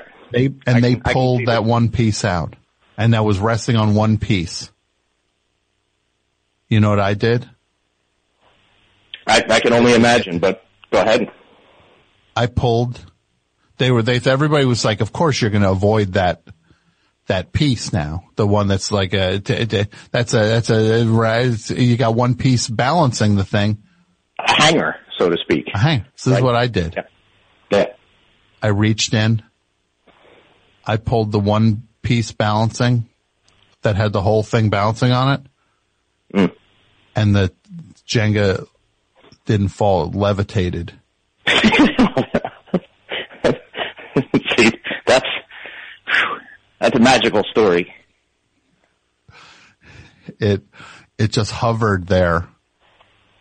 And then Did you win the money? other, then the other guy started doing his thing, right? And then a friend of mine blew an air horn at him and then he messed up and then I won, uh, $11 million. For tax purposes, what was the the take home on that? I paid my taxes on that. I paid that. What do you all think right. I'm a, you think man. I'm a crook? No, you're not a man. crook. That's I. I was just this kid, this dork who's on that George Lucas talk show, right? Mhm, right. Patrick is his name. Words coming down. The kid's a little bit of a tax cheat. I'm not a tax cheat. I ain't no Patrick. ain't no ch- tax cheat. So You're go the ahead. So end of that pendulum. what's that now? Pendulum? Pendu- the, the ma- opposite magician? No, no, you're the opposite side of the pendulum. I, I don't like the, I like Teller. I don't like the other one, Pendulum, so much. You know, listen. Teller, Teller knows he knows he knows what his, uh, Pendulum. his role in that he, he, is. he, he did put out some pretty sweet half Japanese records, though. This is the big lesson in learning today. So Yeah. All right, Chief. Thanks for the call. thanks, Tom. Hey. Keep it coming. Who's next? Over at 201-332-3484.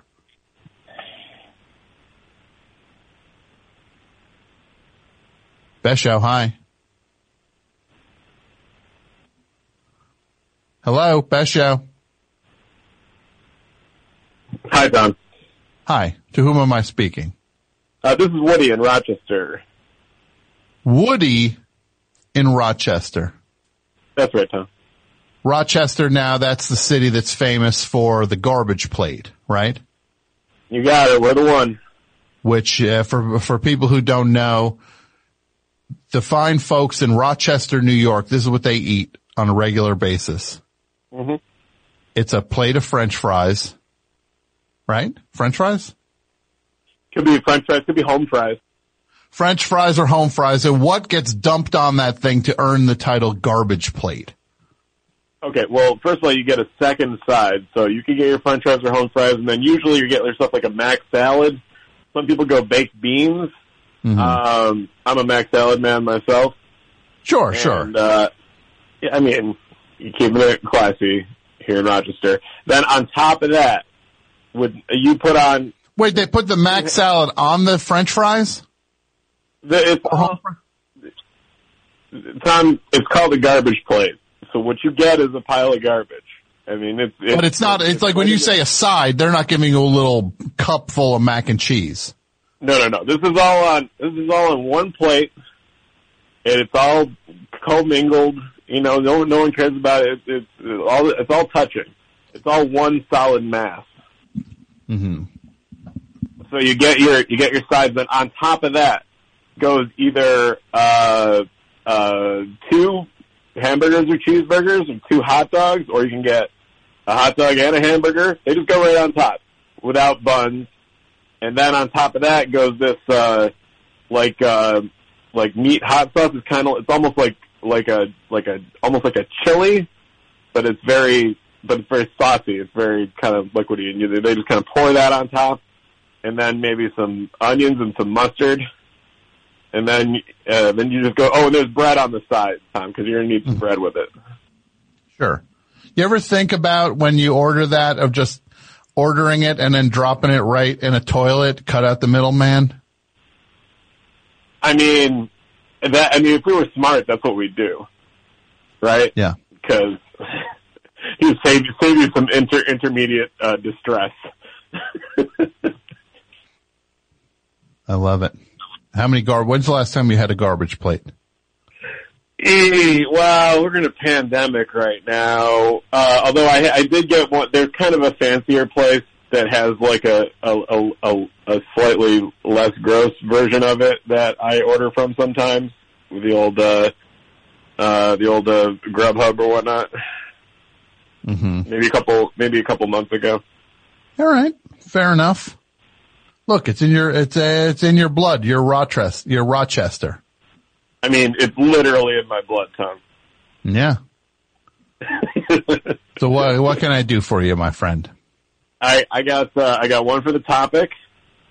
Uh, I think we should uh, add a dirt bike to the end of the movie Punch Drunk Love For who? For, for Barry? for Barry. So Barry has the screaming argument on the phone with I love this. Hoffman. He's like, shut up, right? shut up, shut, shut up, shut up, shut, shut, shut, shut up.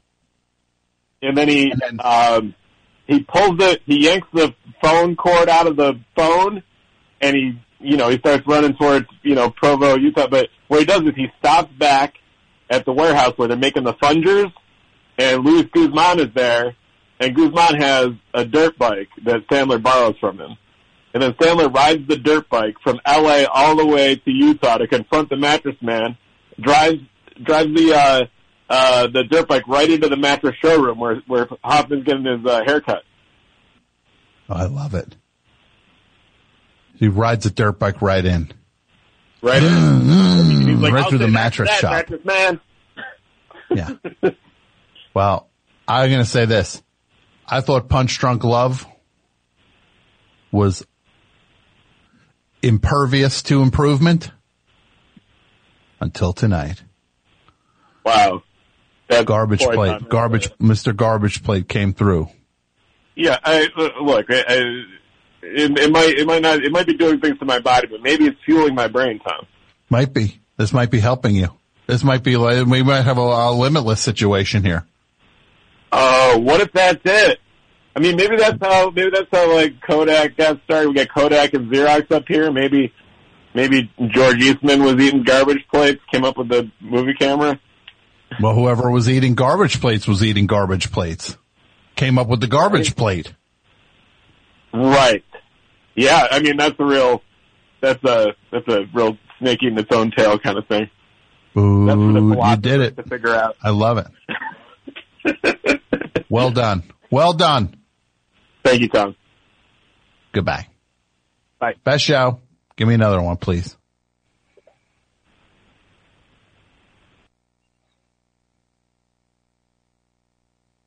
Best show. Hi. Hello? Hello. Hi. Best show. Oh, yes. Oh, I did the thing right. I had to, I gotta mute the thing. I always hear people not muting the thing. I just got it muted. I'm sorry. I did it. It's muted. No, no, no. Um, it's fine. It's fine. It's fine. Cool. Now Uh, you I'm figure it out. Figured out. I am here. I am set. My name is Vitali. I'm calling from North Jersey. I got one for the topic.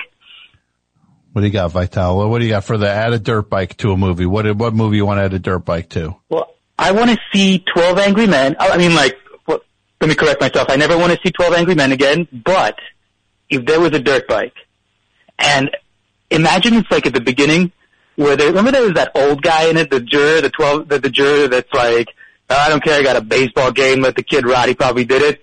Imagine he was saying that as he was stepping on a dirt bike, and then the guy that was like the earnest one that wanted to make sure that the fair trial was had, just chased him for like an hour and a half, caught up with him, they had a fight, and then they came back to the court, and that was the end of the movie.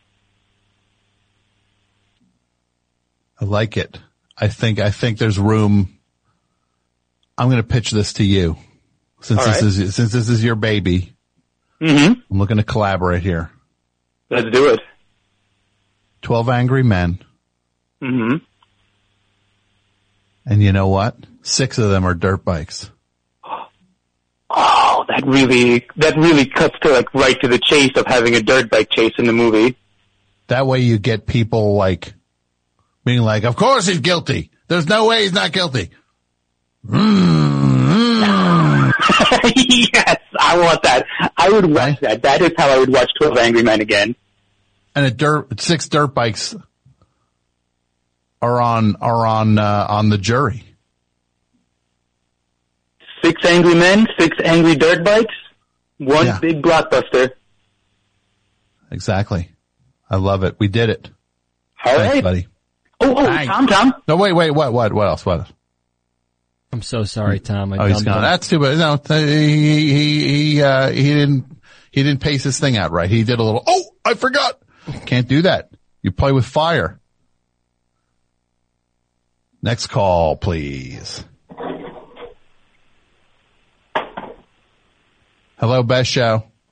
Oh, by the way, at the top of the show, we heard Kurt Vile, Life's a Beach. Great song from our Great. friend. To whom am I speaking? Uh, this is Andrew from Santa Cruz, California, Home of? home of I don't know the Lost Boys, home of the Podca- Lost Boys. Isn't there a podcast legend from Santa Cruz? There's a podcast legend. Oh no, who is it? Uh, yeah. Isn't Jesse Thorn from Santa Cruz? Oh, I don't know. I don't know. I haven't lived here long enough to Oh. be considered a local. I've been here. Well, go 50 years. downtown. You gotta go, you gotta go to town hall. They'll set you straight. Okay. Okay. Okay. And what's your I name again, Chief? It's Andrew. Andrew. Welcome to the show, Andrew. Thank you. Thanks for having me. What, what do you got for me? So I got one for the topic. Um, I was thinking you could improve an inconvenient truth with a dirt bike. Like if you mm-hmm. imagine Al Gore's like given the PowerPoint and he's like showing like the graph of carbon and then like you zoom out and it's actually like an iceberg shaped into a jump, right? Yeah. Like a polar bear. There's like a polar bear just past the jump, and then he has to like jump over the polar bear. Why don't we I feel like it would be like, why don't we put the polar bear on the, on the dirt bike? yeah, like would the polar bear be like steering, or like would Al Gore be riding behind the polar bear? No, Al Gore's not even in this. And he's stuck on a, oh. he's stuck on a, on a little ice floe.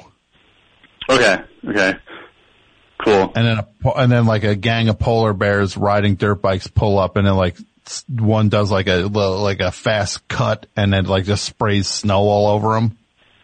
Uh huh.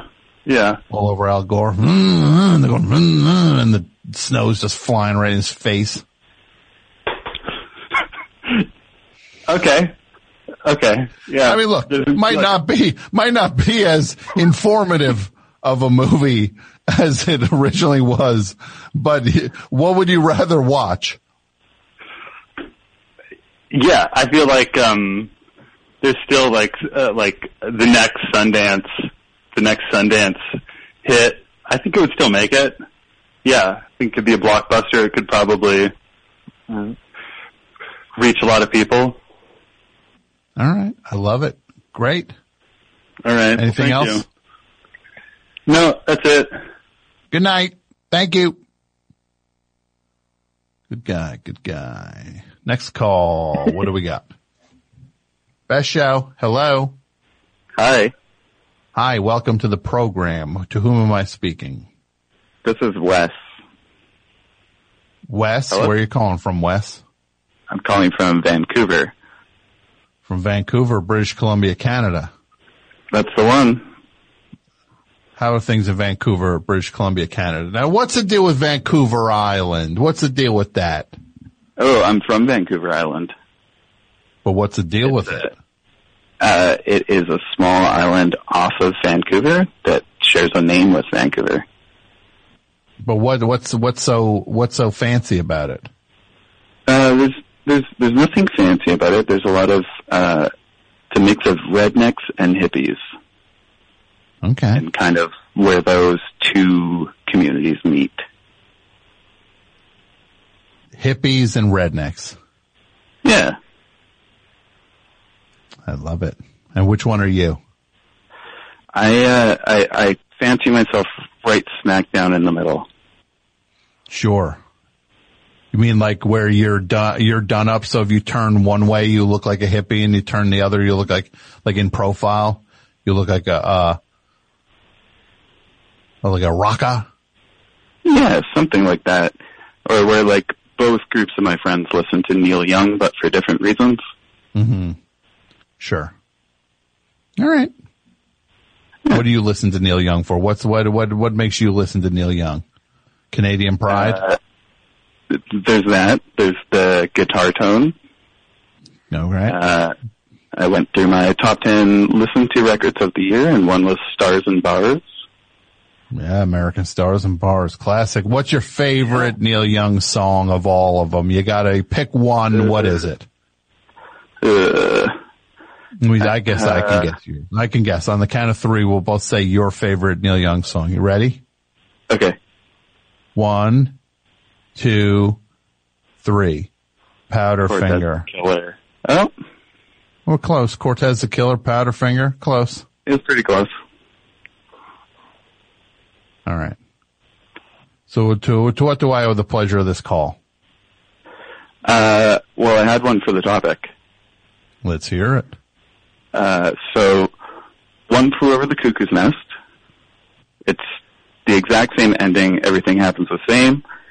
Uh, but McMurphy had stashed a dirt bike in the hedges outside the window, and the chief rides off on a dirt on the dirt bike. I love it. I love it.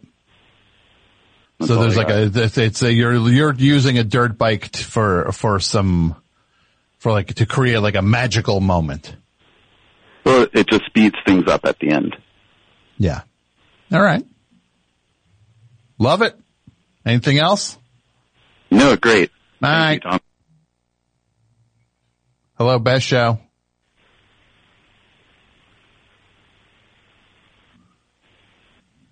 Hello. Hi, how are you? Good. To whom am I speaking? This is Claire from Ireland. Claire from Ireland. You're in Ireland right now? Hmm. Yes, unfortunately What- it is what- 3.47 a.m. It's 3:47 a.m. And what's what's what, what why are you up at this uh time of the morning, Claire? Well, I again have drank some Coca-Cola too late in the day. And Mm. yeah, I'm listening live rarely. Now, what is your what is uh what is something about Ireland that uh, that uh, uh an American like me would would would would have no idea about? G- g- Give me give me something fascinating about uh, what it's like to live in Ireland that I would not know about. Oh gosh. Uh, it would say if you chose to live in Dublin, you would lose any hope of ever owning a home. Because because it's impossible to buy a home. Oh, just the house prices and the inability to get a mortgage. That is, Well, Claire, Something that's I got some exciting news for you. you bought me a house. I did. Oh, thank you. I bought you a house. I bought three, Finally. and you can pick one of the three. Right. And then we'll let the guys from uh, SoCal get the other two houses. Deal. oh, I wish I Now- was true. So what is what? Say you want to go and eat a nice quick meal by yourself, Claire. Where would you go? Oh wow. I'd probably go to like uh, there's like some really good Korean and Japanese restaurants in Temple Bar in Dublin. But I have not been there for a year because of the whole, you know, pandemic thing. So Sure, sure. mostly I go to my fridge. And now when people say, oh, you gotta have Guinness in Ireland, it's so much better than anywhere else. Do you even know what it's like anywhere else? Cause you're, cause you're from Ireland? No, well, I mean, if you go to the Guinness, uh, the storehouse, the kind of museum thing, you can try different Guinnesses from all over the world. Mm-hmm. I cannot tell the difference. I, it all just tastes like kind of brown. Tastes brown. Yeah. I gotta say, cause everybody's just like, oh, you get the Guinness in Ireland. It's not even the same. It's like, it's like drinking cake. Mm. Bad cake. Drink cake. Let's go eat some cake. I, yeah, I'd rather drink some cake. Yeah. Apparently the one from South Africa is more bubbly. I don't know. And then, oh, you, they took the little ruler and cut the foam off the top. Yeah. Yeah, so you have to do that or, yeah. It's important.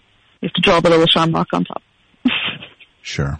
Well, Claire, so what, to what do I owe the pleasure of this call tonight? Well, I'm hoping to make one of the most boring films I've ever watched into possibly one of the most exciting films I've ever watched. Let me guess which movie. Lord of the Rings, The Two Towers. No, but Maybe, maybe one of the most boring movies I've ever seen. yeah, I, I haven't made it the whole way through that, so I can't. Because I saw it. the first one and I thought it sucked, right? Everybody's like, oh, f- you gotta see it. It's, and I go see this thing, Lord of the Rings, right? And first I thought it was, first, uh, look, halfway through, I, I thought it was Lord of the Dance. I thought it was Michael Flatley. And I'm just like, wait, when, when does he show up to do his thing? They're like, no, he's not in this. Okay. Well, it's strike one, but that's on me. I misread the thing. And everybody's like, oh, it's just wait. And I watch it. Basically, it was like watching, uh, these elves have like a, a, a, a town hall meeting. Yeah, a town hall Right. meeting and then a very long walk. Yeah. And then everyone's like, oh, the second one is so much better. You're going to love the second one. Literally in the second one, one of these elves gets in a tree that starts walking around mm-hmm. and the tree's going bloop, bloop, bloop, bloop. It's a tree walking. It's the slowest thing imaginable. But the graphics, the special effects. Yeah, I don't, I don't, uh, good, good for them. What am I, what am I running, uh, uh, uh, uh, uh, Lucas films? I don't care. So yeah, but I skipped the third one and I guess in the third one that one elf throws the, his, the watch, the whatever, it's like a radioactive watch, Mhm, poisoned wa- watch or something. The What one it? watch. Yeah, the one watch, something like that. Cause, cause that's what it's, it's like a, there's like a, a, is it a possessed watch or a poison watch? It's like a magic. a magic thing. watch. So he's got this magic Yeah. watch and they're just like, for what God knows whatever reason they gotta get rid of this magic. I, I would personally think he had a magic watch, you'd hold on to it. Seems like you could, seems quite, quite collectible. But that's Yeah, neither here nor there. it was- It's not for me. Yeah. So what, to you, Claire, what is this boring movie that you'd like to change? Oh my. Uh, Avatar, please. Can Avatar please have dirt bikes instead of horse lizards? Oh my God. Could you imagine Avatar? I remember sitting at Avatar and I was like, all right, now it's wrapping up. Not realizing there's another hour to go in this thing. Yeah. Suddenly Yeah, I was was like, lot. oh, they blew up the giant tree, which I wish was the tree from Lord of the Rings. I wish that tree ate it. Um, but it wasn't. It was a different tree. It was like, oh, it's the tree of life. And I was like, oh, they blew up the tree of life. And then now, and which is another thing. They could blow up the movie Tree of Life. I'd be fine with that as well. Um, Mm-hmm. but then there was a point where it's just like, we got, uh, we, we, we, they, we, we got the one, the one military guy gets in like some, like a little, like a little row, whatever he was in. He's stomping around. I was Like like, this is, Suit thing. yeah, the suit thing. That's right. Yeah. So you would want to add dirt that be a bikes dirt instead of horses. Yeah, those lizardy, horsey things that they fly around on. Where they were like, find your horse. Yeah. Find your dirt bike. hmm Become one with your dirt bike. Yeah. Well, I'll say this. I'll give it a shot. Might make it better. I make it worse. Well, Couldn't be, no, couldn't be any worse. No. I think it's great that there's four more Avatar movies coming. Oh, is there? How? Yeah. What? Oh yeah. Four more. But they, mm, they did everything. What else is there? I don't Yeah. know. Oh dear. So, well, anything else, Claire? No, I'm just kind of sad now about there being more Avatar movies. Well, you don't have to go see them. No, no. I'll I'll dream about them tonight or this morning or whatever it is. Yeah. Well, Claire, I thank you for the call. Cool. Thank you for having me. Have a grand evening. Thanks. You too. Next call, please.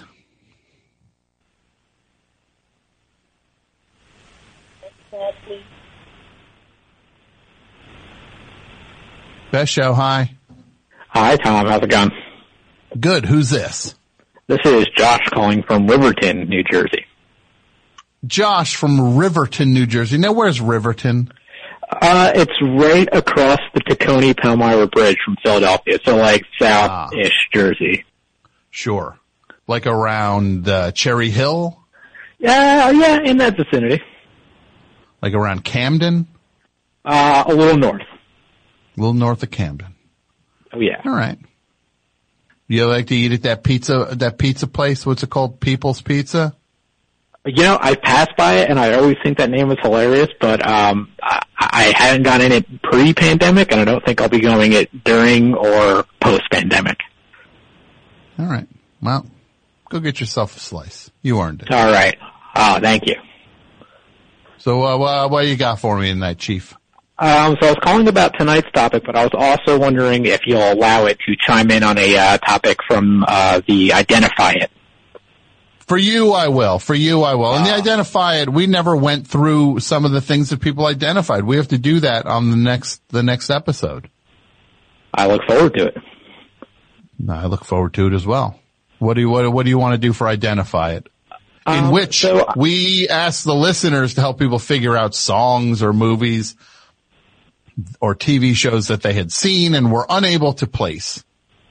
Yes. What do you got? Uh, so I was looking and um, I recall this is sort of tied into the best show. Maybe about 10 years ago, I believe it was Jason from Huntsville called in and had mentioned something about a, a, a you know, southern version of Punxsutawney Phil where it was a, I believe it was a possum that would feel the breeze and be able to tell if either the fall or the spring was coming sooner. And I was just hoping somebody in the best show universe would be able to track down maybe some footage or or just some more information because any Google search is a little uh, a little vague for Bug Tuffle Bill. for a for a kind of down south groundhog day thing. Yes, exactly. Well, if anybody knows what it is, I would love to check that out. Yes, please. All right. What else you got for me, buddy? And I also got one for the topic tonight. Um, I ha- haven't been able to listen in live. Has anyone mentioned uh, any of the uh, Beatles films? Uh, no. Oh, um, so when I saw the topic pop up uh, today on the internet, I could only think of uh, the opening scene of A Hard Day's Night, where the Beatles are essentially being chased by a roving gang of teenagers on dirt bikes. It's been a hard, right? Yeah, oh, absolutely. It'd be like a Mad Max or sort of like that scene in Weird Science with the uh, the dirt bike gang. Yeah. So it'd be like the Beatles crossed with Mad Max. Yes. Now, who's on the dirt bikes? The ki- the Beatles or the or the or every or the or the fans or everyone? I think the fans, uh, and, and I'm imagining it the fans, you know, how they're kind of outside the, the train station, just sort of like circling it, trying to get a, uh, you know, a peek at the Beatles. Well, that seems more menacing. Yes. That's, that's, that's, that's the direction I'm taking it. All right. You don't want it to be a kind of thing where the Beatles run and then get on dirt bikes and get away from the fans? That'd be kind of cool too. I, I, I'm, I'll take any, any version of this that I could get, really. That, I think it would be pretty cool to watch the Beatles get away on dirt bikes. Do you think any of them would be able to do like a wheelie? Do I think any of them would be able to do, the Beatles would do a wheelie? I think, I think Paul could do a wheelie. Yeah. Have you ever ridden a dirt bike, Tom? Well, this is the question I was kind of waiting for. No, I never have. Do you want to? Yes, I do. What These are waiting the things I want from life. Ride a dirt bike, hang out with a chimp, Yep. right?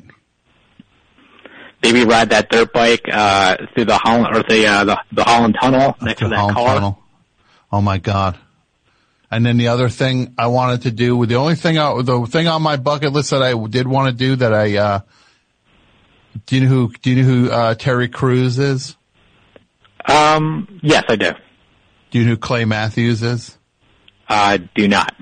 He's a, fo- a football, football guy, right? All right. Mm-hmm. I always wanted to fight both of them at the same time, and I did. Who? Uh, what was the uh, the outcome? They're both in the hospital right now. Wow. During a pandemic, Tom, that's brutal. Hey man. They came it at me, right? you know what I did? My, I did my famous, I did like a spin kick. Have you ever done one of those things where you kind of uh, put both arms out horizontally and kind of double close on somebody? What I'll do often is I'll, um, I'll do that and then I start spinning around and I just start punching person after person. What's your uh, drop kick technique like? My drop kick technique? Mm-hmm. Uh, well, I usually do kind of like a bicycle kick actually, which is like a Oh. 360. I just jump backwards and I, I kick. or I'll do 360 or 720 even. So, for your bucket list, are there more people to fight, or are those kind of the only two? No, those, those are, those were the big two, Terry Crews and Clay Matthews. And I got them done at the same time because it was like a scheduling thing where it's just like, well, you got to fight both of them simultaneously. I'm like, these guys are both super tough, but I, it was scheduled. It was the only way to make it happen. So I went with it. Have you ever considered fighting uh, Jake Paul? Um, I wouldn't want to get any Jake Paul on me.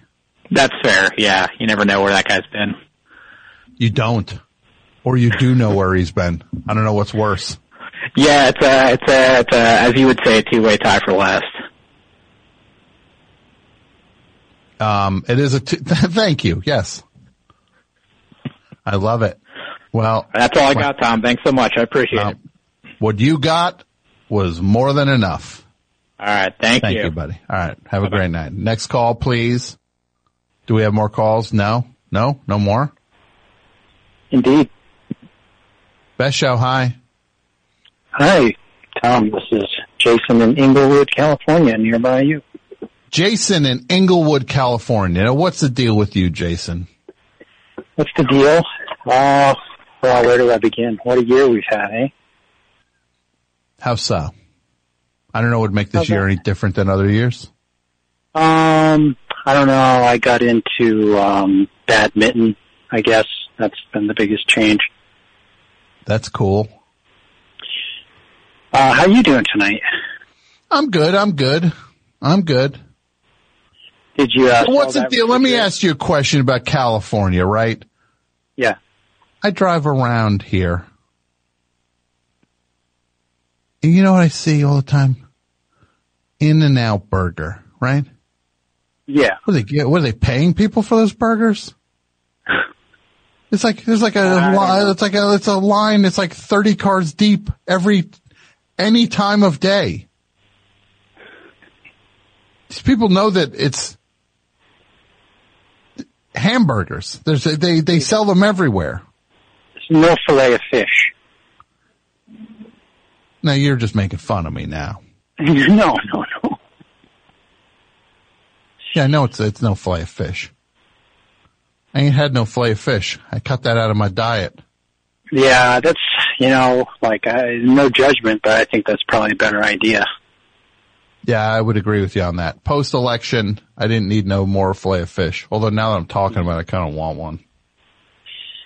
Uh, I mean, I think anything goes until this inauguration hits. What do you think? Uh, what do you think's gonna? Uh, you th- you think uh, Mr. Trump has another card up his sleeve? Oh my god! This is what I think he's Um, gonna do. he- okay. I think he's gonna Mission Impossible this thing. he's gonna get sworn in, right? Like he'll get up there like Joe Biden will get up like, all right, you swear to be president and he goes, yeah, I, I swear, yeah, like he'll kind of like stammer, like when, when like a celebrity impersonator looks like the person but can't do an impression of the person. Right. So then he'll, he'll kind of, he'll stammer a little bit, right? And then they'll be like, you're president now. And then suddenly you hear, dun, dun, dun, dun, dun, and he pulls the mask off and it's Trump. Al- alternatively, uh, with a dirt bike, what if Biden is in the middle of the inauguration, he's got his hand on the Bible, and Trump, in full Evel Knievel garb, Mm-hmm. launches over the entire thing? Well, then I would actually have to say we should seriously consider a revote. if we could have a president that would, would, would do Evel Knievel jumps, it's worth considering. I mean, I think it's that or the entire family escapes by night to um, a private island somewhere. Do you think there's a chance they escape at night? I think there's a, They I think out? there's a chance they try. I think there's a chance that they've got too much they're facing, and this is just desperation. They're just like, we got to get out. I wonder. I wonder if they'll try to escape. I like Don Jr. I think he's cool. And, uh, he has swagger.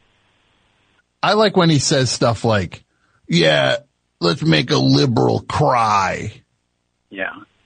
And you know his father's just like, oh, he's so lame.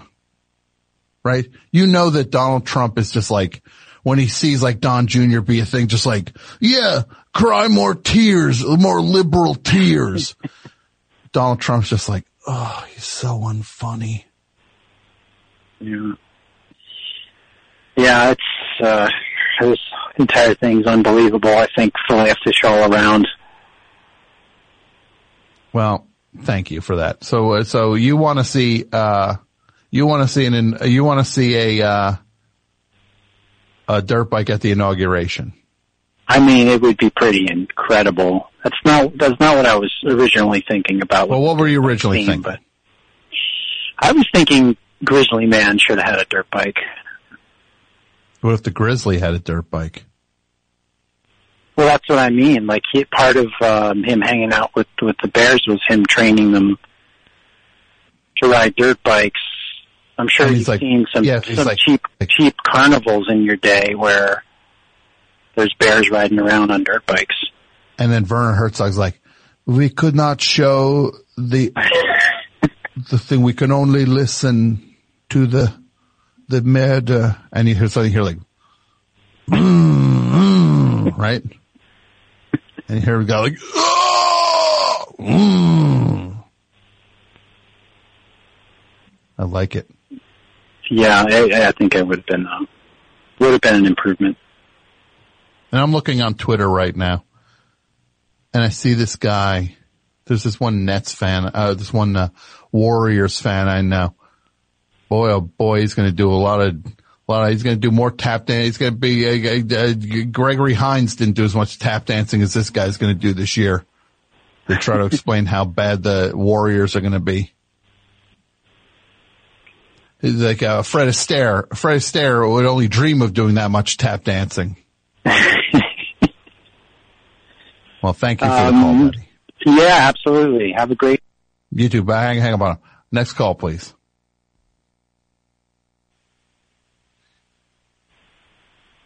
Buckle up. Thank you. Best show. Hi. Hi, Tom. This is David in Philadelphia. How are you? David in Philadelphia. Yes. I got one for the wow. topic. What's that now? Pat, What's that? why, why should I buckle up? I thought it was someone doing a character, but I think they hung up. Did he hang up? I, I think so because there's there's two other calls now trying to make it through. So I think that person gave up. All right. All right. Fair enough. We tried. Best show. Hi.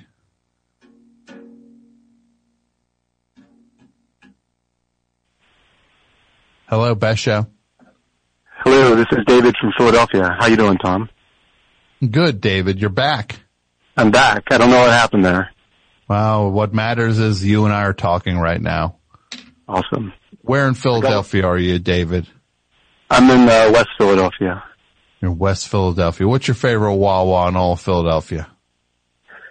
Uh, there's the one on Broad Street that, uh, near City Hall. I go to that one a lot. So what, what do you do? Do you do that when you're when you're either you are celebrating beating the rap? Is that what you're doing? Then you head into Wawa. Usually I'm coming back from like a Sixers game or a Phillies Mm-hmm. game or something like that. I get off the Broad Street line. And then the Wawa. lost, you want to have some food, right? Yeah. Some Tastykakes. What do you think happens to your Philadelphia 76ers? What do you think happens? Do they trade Ben Simmons?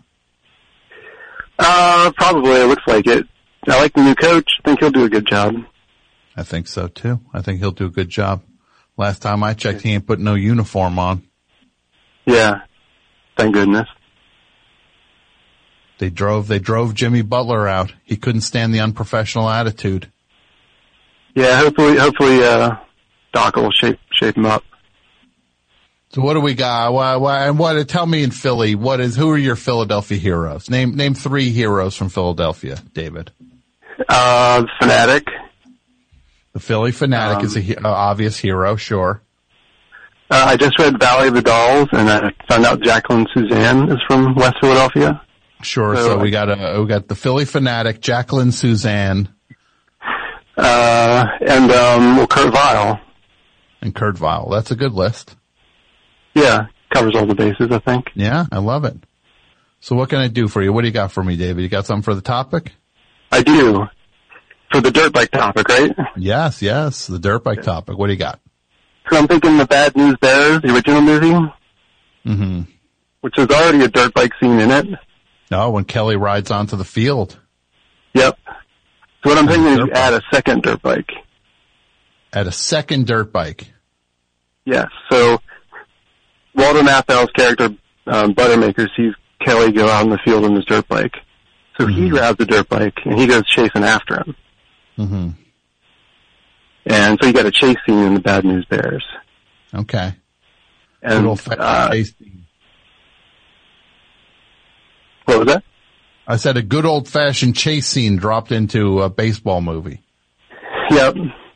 And so they, what, the way the scene unfolds is Walter Matthau's got a cigarette and a beer in his hand. He's riding the dirt bike and tries to catch up with Kelly. Mm-hmm. And he can't catch him. You know, it's like they're driving through the suburbs of Los Angeles. And then mm-hmm. Kelly's trying to escape, but, you know, Buttermaker's really close. And then he goes through an alley and he hits a construction site where they have like a, a You're gonna, this is a fake. You're gonna say somebody e-cigs for legs. I can tell. I can tell. No, no, that's not me. It's you. It's you. I wish it was. Wish I'd made Oh, you. All right, go ahead. So there's a chase and then what? And then he hits he hits a construction site, and there's a like a pile of dirt, and he uses it as a ramp.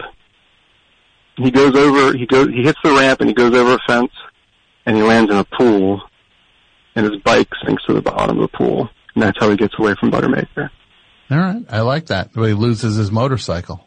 It's the Well, and then what happens the next scene? Because in the movie Buttermaker cleans pools. In the next scene, he's cleaning the pool, and he's fishing the motorbike, the dirt bike out of the pool. Ah, I get it. I got you. I got you. He's fishing the dirt bike. That's, and that's what he does to like kind of get this kid on his side. That's his leverage. He's got the dirt bike now. I got your dirt bike out of the pool. now I'm excited. The Bad News Bears is a, a, a movie where it's, if you haven't seen it, it's basically, it's children yelling hate speech at each other.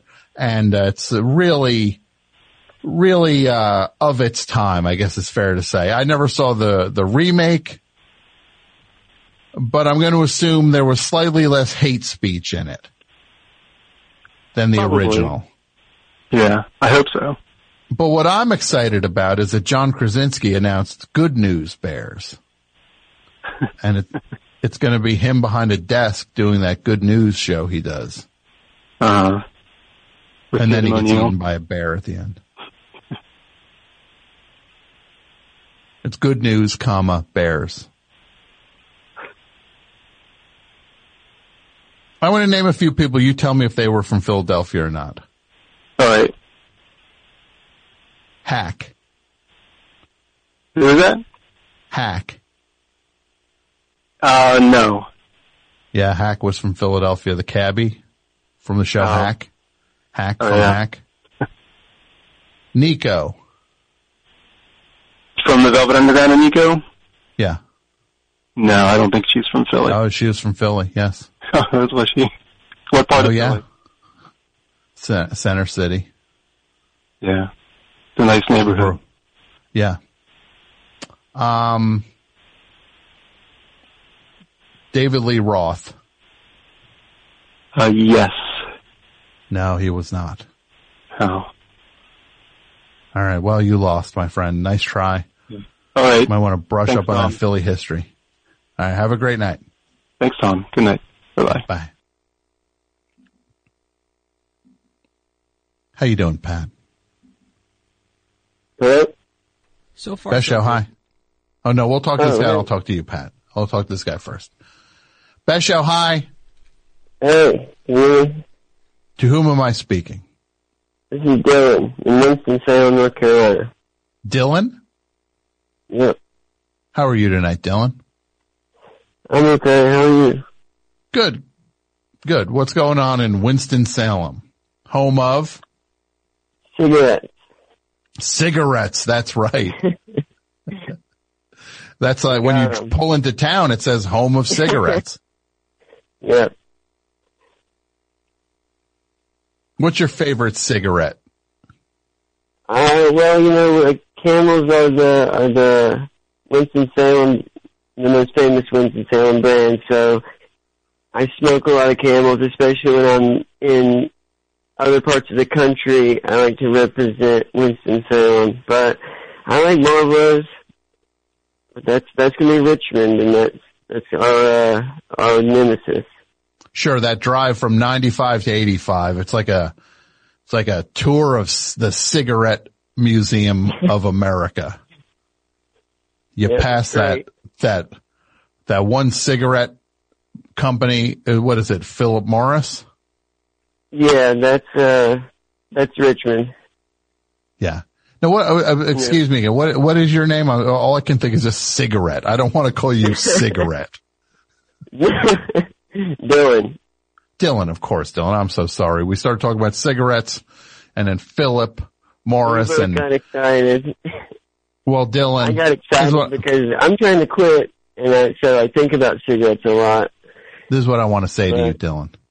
It's time to quit smoking cigarettes. Yeah, yeah, it's so it's so bad. And then I look around and I'm like, man, this uh, this city was built on the backs of death and destruction and lung cancer and all that. And then I think We well, built this whole- city. we built this city on cigarettes. Built this city. This is what you should do. You should go to town hall as soon as this pandemic's over. You go and you say, like, I call a, a town hall meeting, and you go and you bring a little boom box, and you have a karaoke version of "We Built the City," and you just say, like, everyone here, we got a little little problem because this city has been built on one thing, and then you do, we built the city on cigarettes, and then you say it's got to stop, and you reach into your pocket, you pull out a cigarette, and you light it up, and you say, "This is my last cigarette for my life." that could go viral if somebody if somebody could catch that on on camera. Well, we'll set it up. I'll get somebody to show up there and film you when you do that, Dylan. but serious, and all, all kidding aside, I know you're trying to quit. You think you might be able to do that? You're going to try to do it for 2021? Seriously? Take care of yourself? Yeah, I'm doing pretty good. I'm like maybe going from over half a pack a day to like six in the past couple weeks is pretty good. Six packs a day? No, six cigarettes in the past couple weeks after I started trying to quit. Okay. Well, you're down to six cigarettes a day. And this is what I'm going to say. the goal no, is for you to no, actually stop altogether. for good. Say that again? I'm saying six altogether in the past couple weeks. Like some days none, which is better than I thought I would do. Whenever I was like I'm to quit, I thought I'd be, you know, like most people, and it, it's just so easy to say that and not do it. But I surprised myself and was able to go days without it. But yeah, like I'm saying, one every few days is what I've been doing. But maybe it's And the one cigarette is, is so you get one and then you, after you smoke it, you're like, that'll hold me for a bit. yeah, yeah. And well, I've got plenty of nicotine gum and stuff. So Sure. Well, Dylan, I want to say this. You're off to a really good start. thank you, Tom. And I believe in you and I know you can get it to the point where you're not smoking any cigarettes. Thanks. Uh, you might be the only person who said that to me so far. I mean, this I just started. I didn't really tell anybody I was quitting, but Well, you went from not telling anybody to telling everybody. And we all know you can do it. Well, not all of us. Some people think you can't. I, think uh, some people think I, I- can. I believe in you. I believe in you, Dylan. I know you can get this, uh, you can get this nicotine, uh, uh, monkey off your back, so to speak. Yep. I hope so. I mean, that, yeah, I will. But You anyway, give it a, you you try, you try. That's all you do. You try. And look, if you slip up here and there, you just keep trying though. You keep trying. You get that cigarette. You just realize it's like an ashtray in your mouth, right? and then I'm, but then I'm walking around this city and I just look at everything and all the cigarettes, all the, all the cigarette stuff. Mm-hmm. Well, what do you got for me tonight? You got something for the topic? Oh yeah. Have you seen Gerry, the Gus Van Sant movie?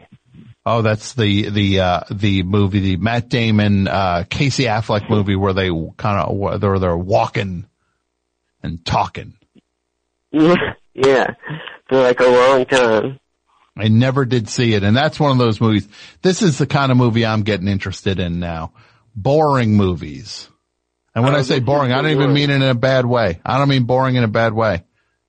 I mean meditative, focused, Yeah. singular, singularly determined.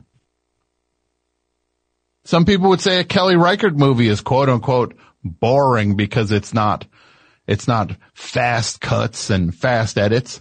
So be it. It's not though, but I could see why you feel it because it's Yeah. setting a very deliberate pace. But I says to you, I'm interested in this kind of thing now. You And I want more of it. Yeah, because yeah, Kelly Reichardt, she she's really good at just I don't know making it making it so gripping, even though it is kind of objectively boring or whatever. Like Wendy and Lucy, it, the time just flies by. Yeah, You're just so but I would say, into I agree. And that's Go ahead, go ahead. he- Sorry, I didn't mean to cut you off. He was, and that's what he was trying to do with. I mean, all his movies are. I mean, uh, he had a period there where his movies were really, yeah, like meditative, and I just Mm-hmm. think Gerry failed at that. Because Okay. you know, you don't. That Matt Damon and Casey Affleck aren't necessarily the guys that you want to you know, follow around in the desert and look at. And also, Mhm.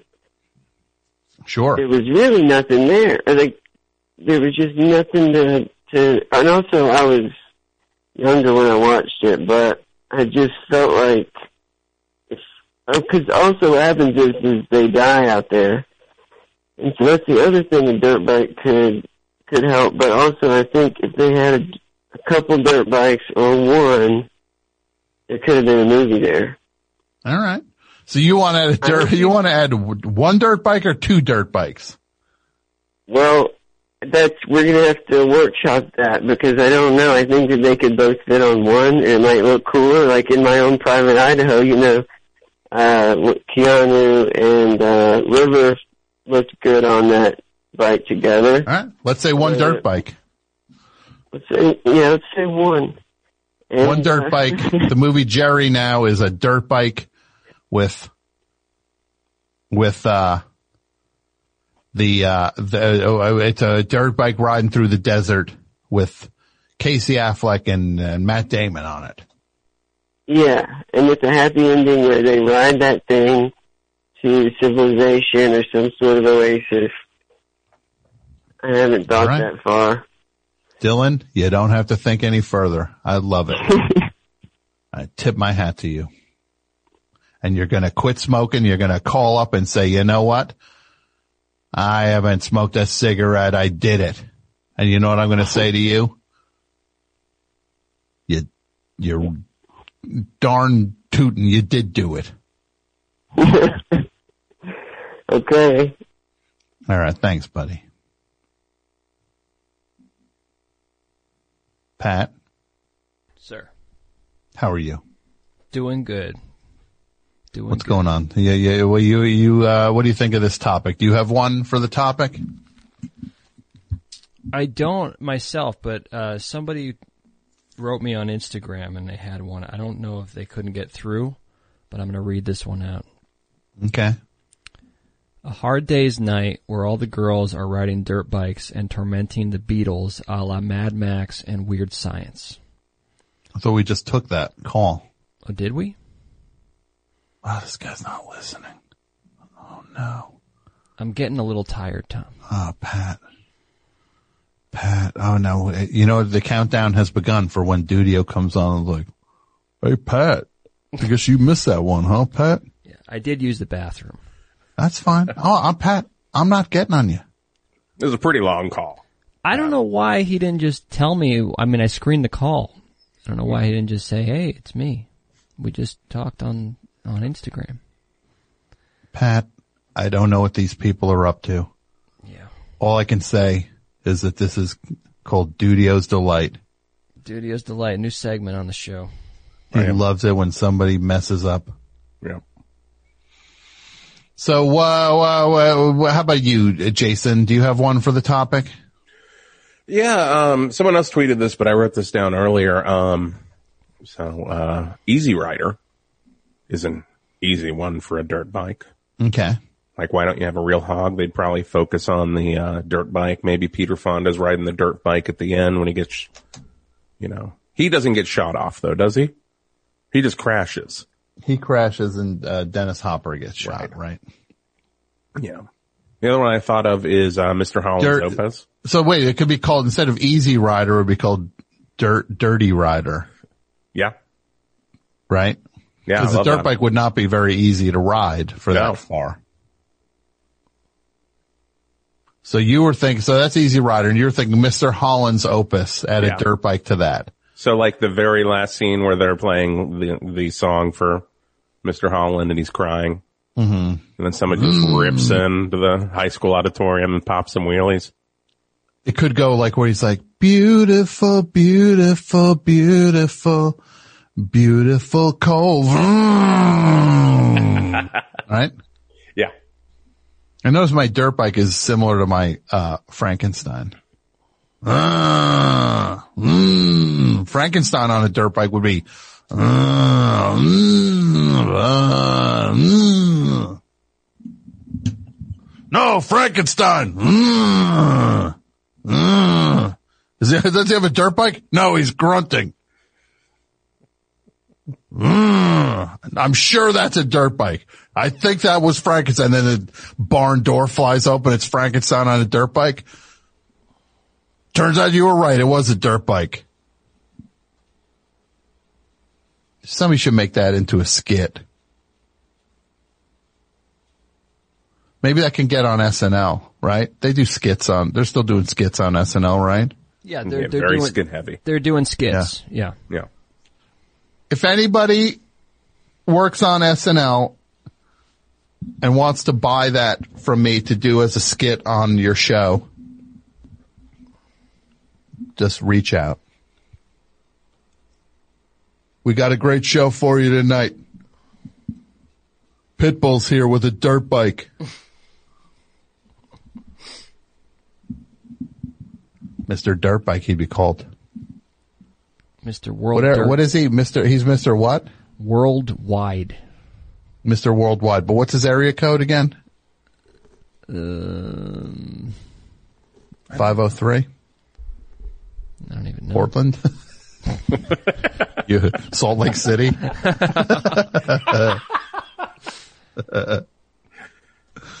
That's 801, isn't it? I think he's he's been riding the, the pandemic out in Denton, Texas. What is the Salt Lake City area code? That would be the funniest thing if somebody was like 801. Yeah, Mr. Yeah, it's 801. 801. Yep. Yeah. That- That's where I was born. Salt Lake City. No Yeah. way. Yeah, I was born, lived my first two years in Salt Lake City. Pat, Yeah. you ever get the feeling Dudio's one of these guys? He did, I did this, I did that. A lot of Could make say anything. A lot of And make got em a- ups. He, a lot of make 'em ups. He's got a lot of connections to a lot of places, right? What? I could say like, King of yeah, you improv. ever, yeah, I was from, I could say like, yeah, I went to Antarctica. Yeah, I was there. Yeah, I did two Right? years. He's yes Did anding us. He's yes anding us with life. Yeah.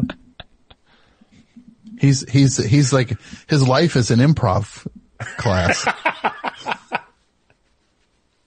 It was truth in comedy, Tom. And I want to say this about improv. I know this is going to be controversial. And we talked about it on Double Threat, the other show I do with my friend Julie Klausner, the insanely talented Julie Klausner. We did an improv show a couple weeks ago. It was very funny. But I want to say this. This Del Close. I don't get it. This guy's supposed to be the funniest guy ever. Where are the laughs? Show me, show me the laughs. He ain't that funny. Oh, he did a comedy album in 1963. Yeah, I heard it. It's, it sucks. Oh, but he taught. Okay, he taught. Uh, The, the, the gym teacher did a lot of teaching too. I could go watch that guy play a pro basketball game. He was also a creep. Well, let's let's say uh, was he a creep or allegedly? I don't know. Allegedly a creep. Yeah. He was allegedly a creep. Del Close.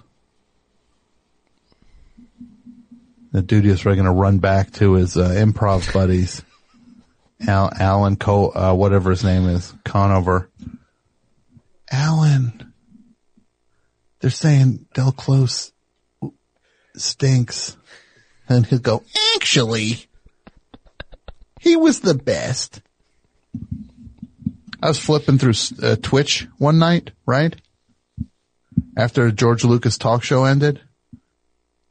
And I—I kid you not, that guy is on there just playing video games.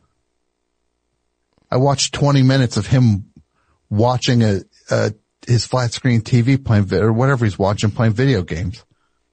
I watched him. I said to myself, is this a new season of Alan Ruins Everything? Boy, the, uh, some budget cuts on that one.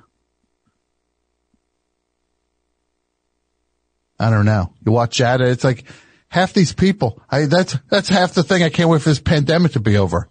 Gotta watch every comedian has a, a Twitch thing watching them play video games. And so what's his face? So, uh, the, the Silicon Valley fella playing video game. Alan Colvert playing video games. They're all playing video games. Conover. What's his name? Alan Conover? Adam Conover. Adam Conover. It's just like it, Tw- Twitch is just a, a thing where you watch, uh, alt comedy people play video games now. I don't know. Maybe one of them could buy that skid off me. They could punch up their, uh, Twitch stream. Got another call for me, Pat? Sure do.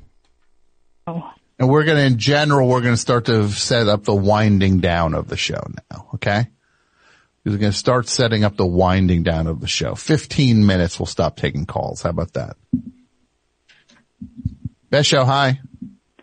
Hello. Hello. Hi. To whom am I speaking? Hi, this is Mary from Lansdale. Mary from Lansdale. Now this is, this is one of the, this is, this is one of the all timers.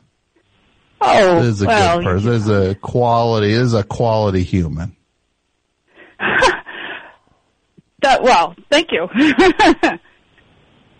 How are you doing tonight, Tom?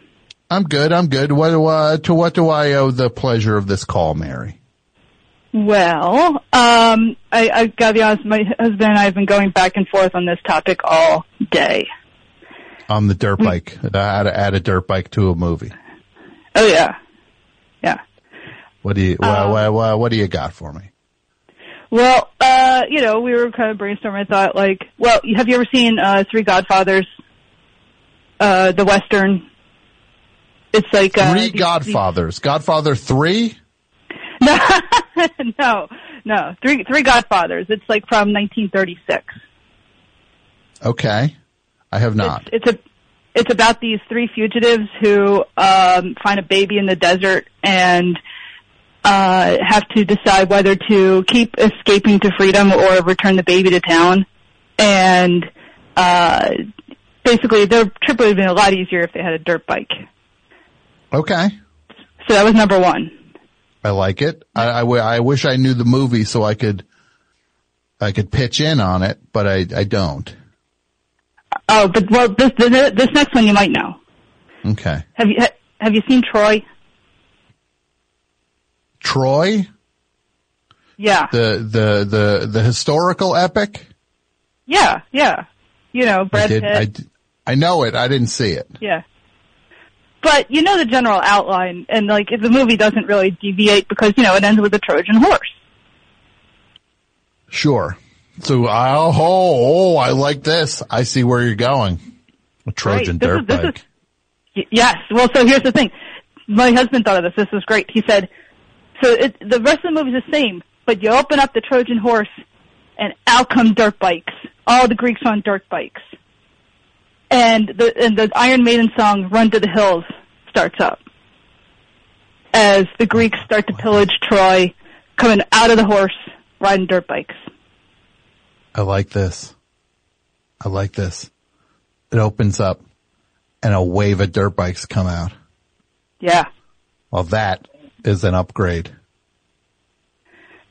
much better movie. I would watch that movie. There's a reason why I didn't see Troy, but if it had dirt bikes in it, I would have seen it. Oh yeah, yeah.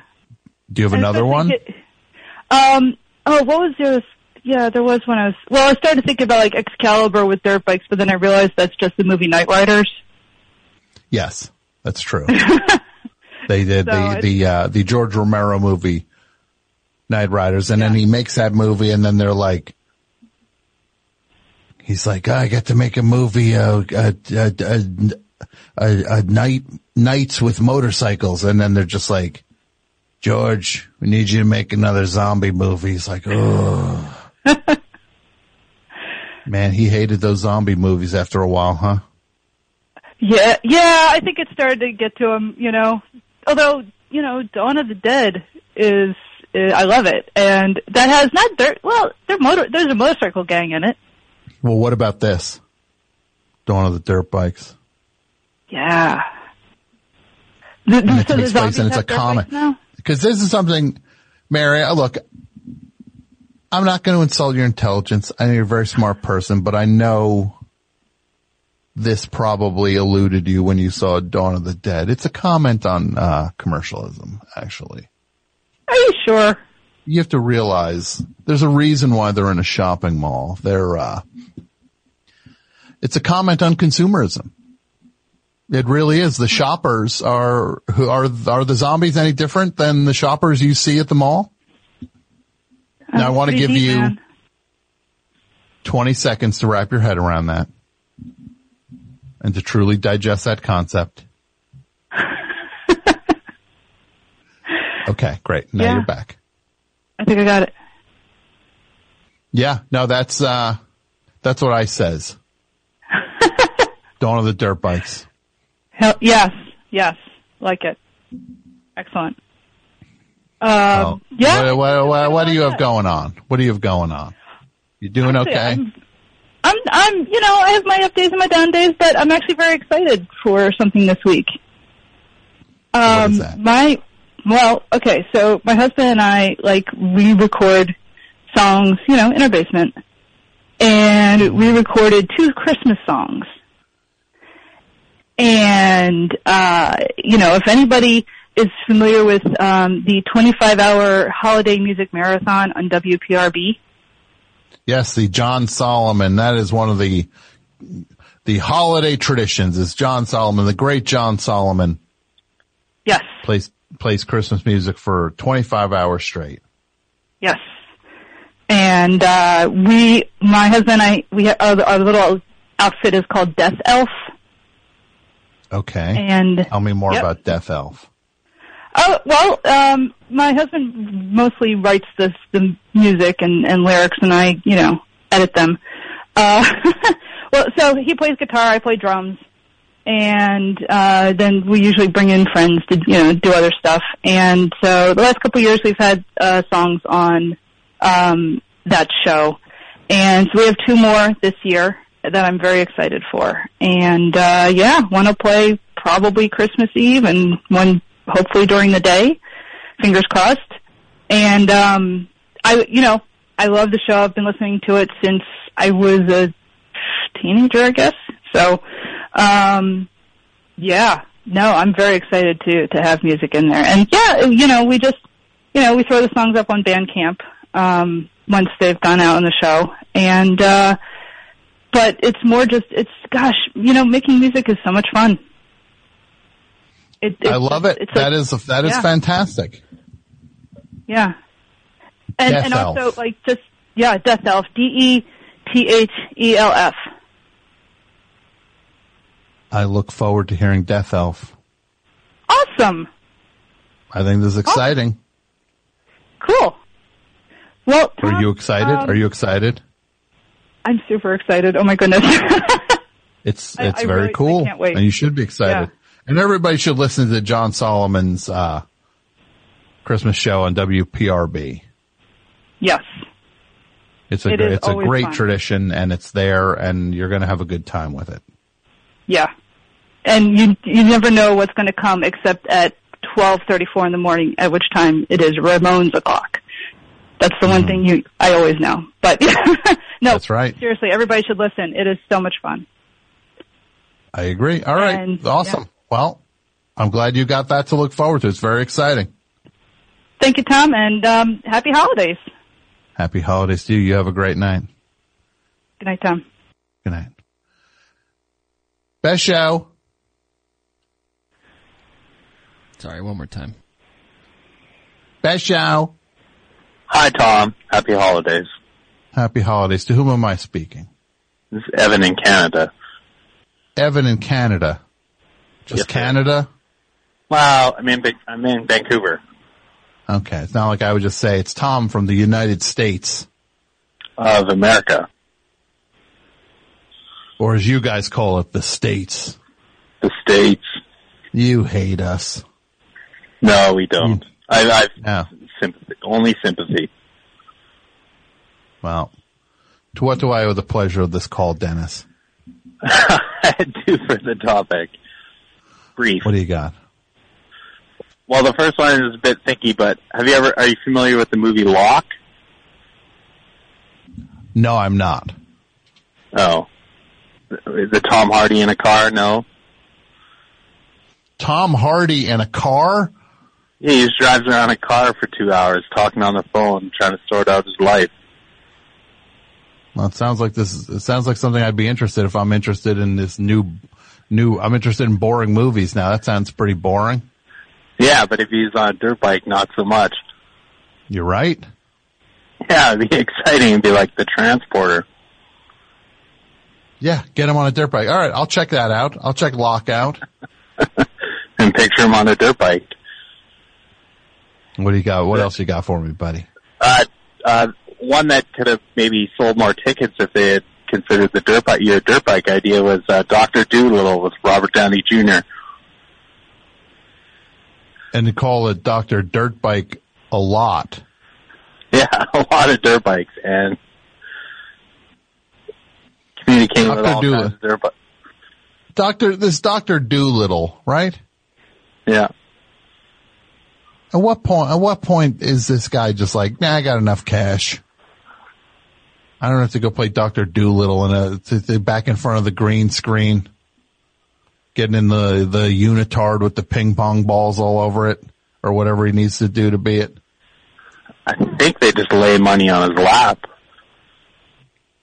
in the trailer. Maybe the, and then he the yeah, maybe the green screen's just made of cash. Maybe that's all the cash stacked up. yeah, I think it's pretty easy. Yeah, I love it. Well, my Tom, friend, you're so kind. Thank you. you're great. You have a great night. Thanks. How we doing, Pat? We got three more calls. Three more, and then that wraps it up. Best show. Hey, Tom. Hey, who's this? Uh, this is Jonathan in Houston. How you doing? I'm good. What's up, Jonathan? Um, I'm just calling in. I got one for the topic, and uh, I appreciate you taking my call. I know it's late. Uh, don't you don't worry about it, buddy. What do you got? I give give it. You give, uh, give, give me the good stuff. Okay. I was saying the last waltz. Oh well, that you just look. I'm gonna say this. You were worried about anything you were worried about. You stop worrying about it because you just you just dropped the best one of the night on me right now. The last waltz with dirt bikes. Well, I yeah, I had an idea for um, how I see the dirt bikes factoring in, but I was let's hear like, it. obviously I want, if you have a better idea. no, I want to hear your idea. You already, I would never have come up with the last uh, waltz with dirt bikes. So you're, you're, I mean, I'm in, I'm in your world. All right, so I, like at the very least, what I see is at the beginning when they're doing all that pre-concert interview stuff. Mm-hmm. Um, they're sitting on the couches and stuff. There'll be a dirt bike in the room, which I guess Robbie Robertson or someone will say, "We got this fantastic gift, um, you know, for our for the occasion of our, I guess, of our last show. Mhm. Ain't it something?" So, and that's that. And then the next time you see the dirt bike will be exact. The concert goes exactly the same, except um, when Neil Young comes in, same exact thing. When he comes in on the dirt bike. So Neil Young comes out on the dirt bike. Yeah. But makes no big deal about it, maybe. All right. I gotta say, my friend, you just taught me something. You just What's taught me something. that the world is full of possibilities. It's true. So you, what if it, what if it's kind of like this? Let me see if I, hold on. Let me see if I can pull this off. Wait one second. Uh-huh. Give me a second. You, uh, uh, tell me, tell me about, uh, what, what you're asking for, uh, uh, what, what, do you celebrate Christmas? Uh, Hanukkah. Well, what did you get for Hanukkah? Um, nothing really for, you know, Hanukkah's more for the kids. Um, Sure. you didn't get nothing? Um, I got, no, I, I don't think so, nothing. Nobody got you anything? No, I wasn't feeling bad about it either, but maybe, I, maybe I should have been. Dudio, can you send me a dirt bike MP, a sound of a dirt bike as an MP3? So hold on a second. You got, I think someone tweeted one at us. uh, I just need, I, I, I, however you get it to me, Hanukkah's get me there. It's different. Than, it's different than Christmas. It's more. It's it's it's more for the kids. You know. I think you need to get some Hanukkah spirit back. I think, Yeah. I think you're missing out on the magic of Hanukkah. You could, you're, you could use a little Hanukkah magic. So, uh, so when you were a kid with Hanukkah, Yeah, Hanukkah was a big deal as a kid. Did you start, did your family start off big gift first night or a small gift first night and build up to the big gift? Um, it usually built up. Yeah. So you were like Socks, the eighth night. Yeah. pencils. Not- The thing Like was, you had like like as, uh, like like you had your grandparents giving you stuff. Mhm. So there was uh so usually like the parents would distribute, you know. It was not you know, it was pretty good throughout. I had a good Hanukkah. Sure, sure. So as a kid, well, what's the all-time best Hanukkah present you ever remember getting? Best one. I remember I must have been maybe 10 and I got a Nintendo. And I, like, I, I, I vividly remember that. That, that's, that's right. gotta be number one. I love it. Yeah. My friend. Do you think my, um, sorry to interrupt, but like, No, no, no, no, no, no, no, no. for the dirt bike in the last waltz thing, I had like for some reason when I first came up with it, I was thinking I had the image of Neil Young, and then I had the image of Robertson, sort of foreshadowing it, and then I thought about maybe it can be like a running thing where like different guys are are vying for the dirt bike, but I didn't know Like I Joni Mitchell. Joni Mitchell much. comes out on the dirt bike. Yes, yes. But they all come out on the dirt bike? Not all, but it's it's got because it's got to be a little unpredictable. Like maybe they're sort of fighting for the dirt bike. They're fighting for the dirt bike. Yeah. I gotta say, my friend, I'm gonna just try something right here and you tell me what you think of this. Okay. You tell me if you think this works. Cause you're the, you're the, you're the conductor of this one. And what's your name again? I'm Denny? ready. Jonathan. Jonathan. Jonathan, you tell me what you think. Hold on. Of this.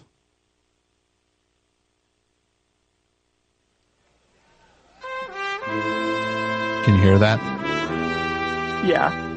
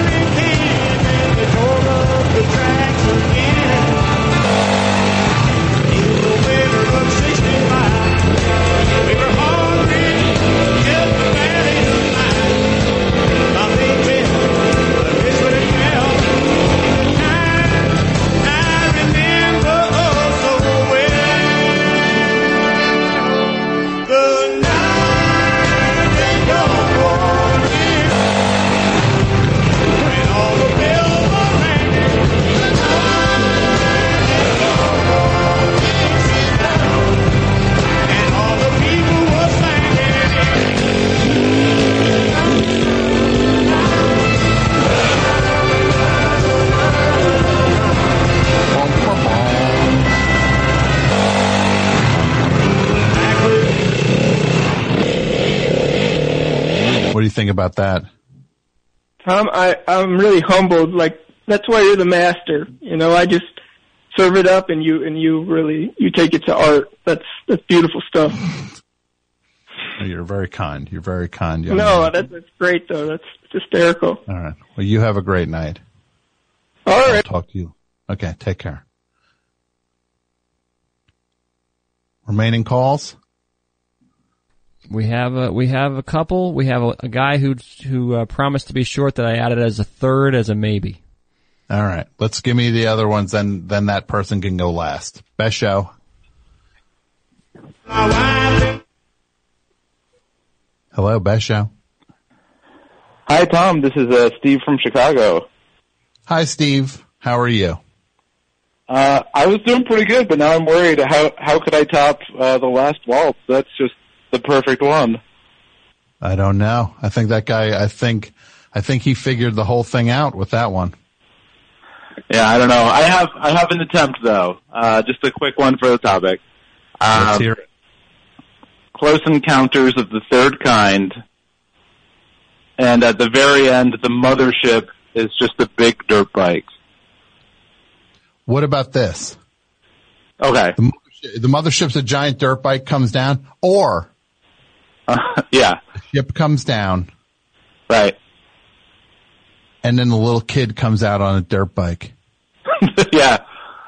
Should um should he come should he get on a dirt bike and join them all or does he does he walk in with them? I think Richard Dreyfuss. Pla- the the platform lowers, Mm-hmm. and then Richard Dreyfuss, and the little and the kid comes out on a little like a little mini dirt bike. Yeah, he's he's like small- he's like four, right? Or whatever he is. He's three, however old that kid is. Yeah, little little whatever he is, four or five. I don't know. So then, but then Richard Dreyfuss ri- is like they're they're getting ready to leave, and everybody's getting on board the thing, and they're going to hand them over to the to the mission and stuff. And then at the last second, Mm-hmm. right? Richard Yeah, Dreyfuss rides on a dirt bike up that ramp right before the door closes. Yeah, he should do some clicks. Yeah. Do donut. Love it. Thanks, buddy. Yeah. Bye.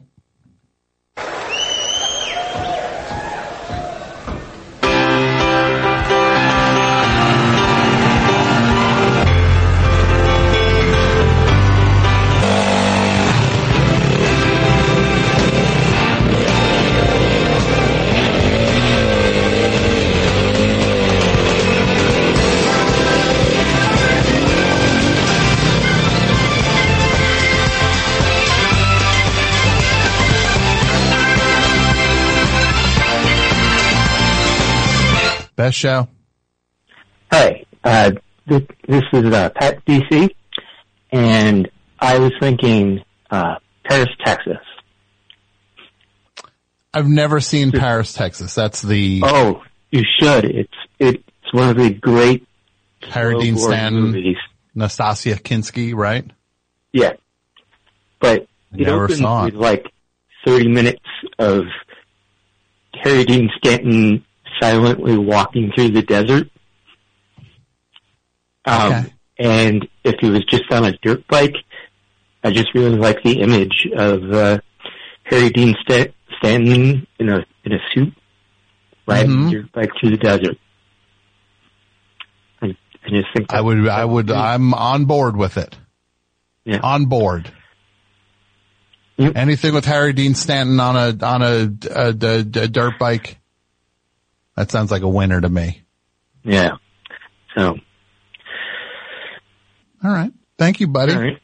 Yes, no, thank you very much, and happy holidays, and Happy holidays to you too. Bye.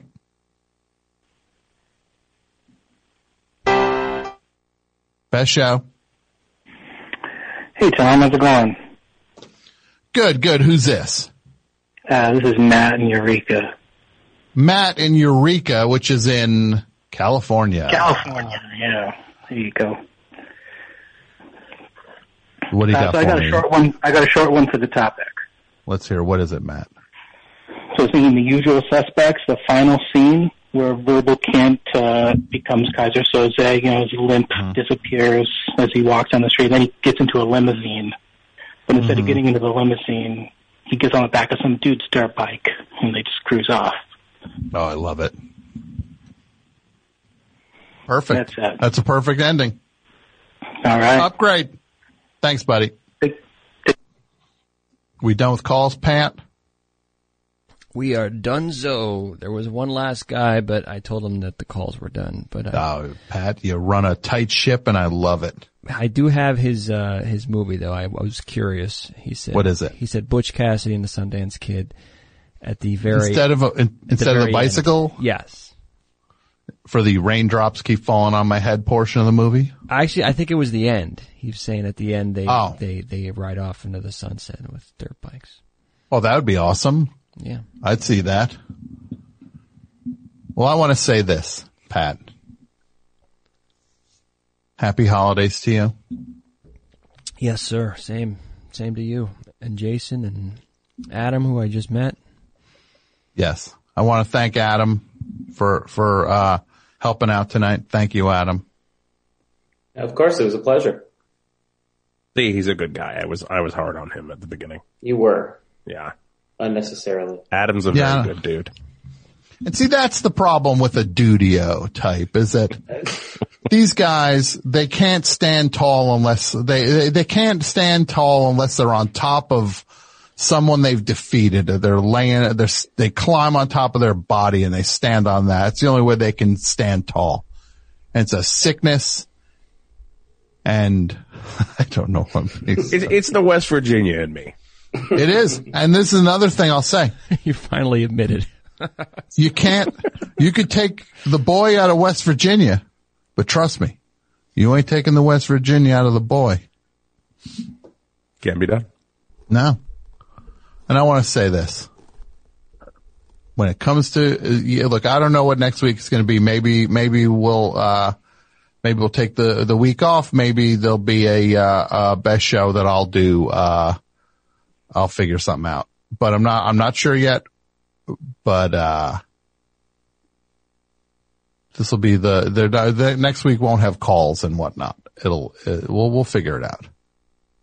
But the show's back.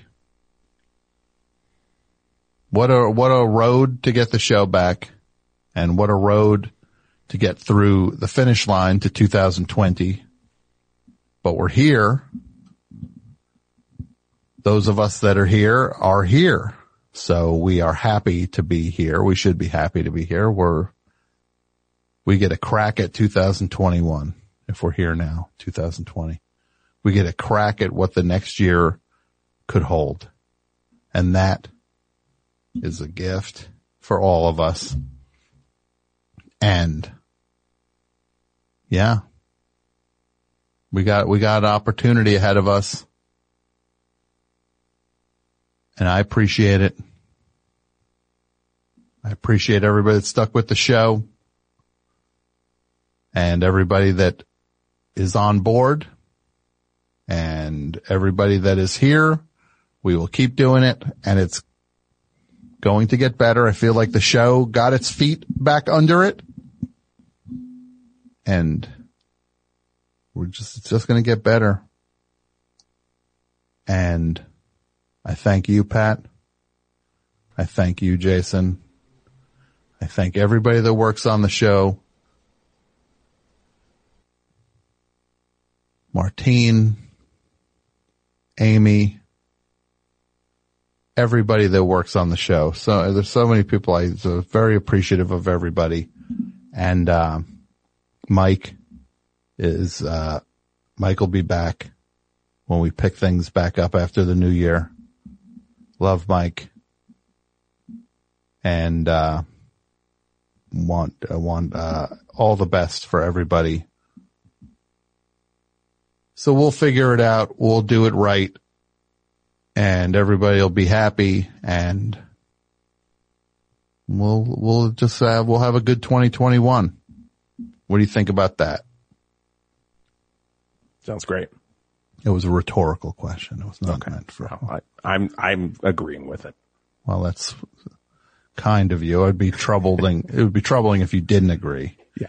You're if like, I turn on "I my mic and. I'm, and I'm like, eh, I don't know. I think we should have a bad. If you were like, I think we should all have a bad 2021. Yeah, yeah.